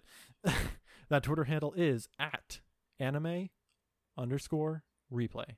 That's it. So if you could follow that, then feel free to check us out there. We'll be posting regular updates about what we're watching this season, our thoughts on things, um, when we're going to record stuff, and you can chat with us that way directly. Um, also, Zach, do you think we should invite people to the Discord server or no? Uh, we can. I figure why not. We can sort it out later if it becomes too much of a problem. Yeah, it it would be nice to have more people here. Yeah, so Zach, can you let people know how they can get to the Discord? So the Discord, um, we'll post an invite link somewhere. Uh, I'll post it in the We will- description. Yeah. Yeah, in the description, and we can also post it on Twitter, Mhm. which I think we already did, but we'll do it again. Yeah, we'll we'll post it more regularly. Yeah. And I think other than that, um, we can kind of move into this more when we talk about our individual weeks. But I think that'll be the plan for what we have right now. And then yeah, just look up on Facebook. I think we're Anime Replay Podcast. I'll double check that just to be sure. Um, I'll be posting that page more often, so we'll see what we can do there. Yes. Yeah, facebook.com And- slash Anime Replay Podcast. And uh, to end off all of this, Mhm. uh, an idea Tyler had uh, was each week we pick the anime that we're going to talk about the next week, Hmm. alternating between us two. Yes. Uh, that was your idea, and you told me to pick an anime. Yes. So, what did you come up with? Uh, I picked Baccano. Hey, hey! I am happy to hear that. rewatch it. um, It's very good. yeah. Uh, just for context, for those of you who don't know, uh, in between our break here, I've still been watching anime, and uh, one of the more recent ones that I finally got a hold of was, in fact, Baccano. So I am I am happy you chose that because I probably would have chosen it myself. So I am very happy to talk about that next week. It's very good. it's yeah spoilers i think we both really like it so but i will be more than happy to discuss that because there's a lot going on in that and that should work out well still there zach give us give him a second okay sorry I, I wasn't sure if you were having trouble Sorry, I again. was, I was trying to sign back into our Twitter account. oh yeah yeah I uh, can, I can do that later. I'll give you the information for that as well. So we'll we'll both be in charge of the different accounts and stuff. Um, but yeah, so Baccano will be next week. We have our shows for the season. Talked about Made in Abyss a lot. Anything else you want to touch on? Um, anime is great. It is. It's great. That's why we talk about it. Yeah. So yeah, it should be good. I think other than that though, that's all we got for this week. We can talk about our weeks next time or whatever because we have been Yeah. away for months. So Because I mean, yeah, there's too much to cover in such a short yeah, a of lot of a lot of stuff has happened. Yeah. So we'll talk about some more of that stuff next week. In the meantime, thank you all very much for listening. And Zach, you want to sign us out?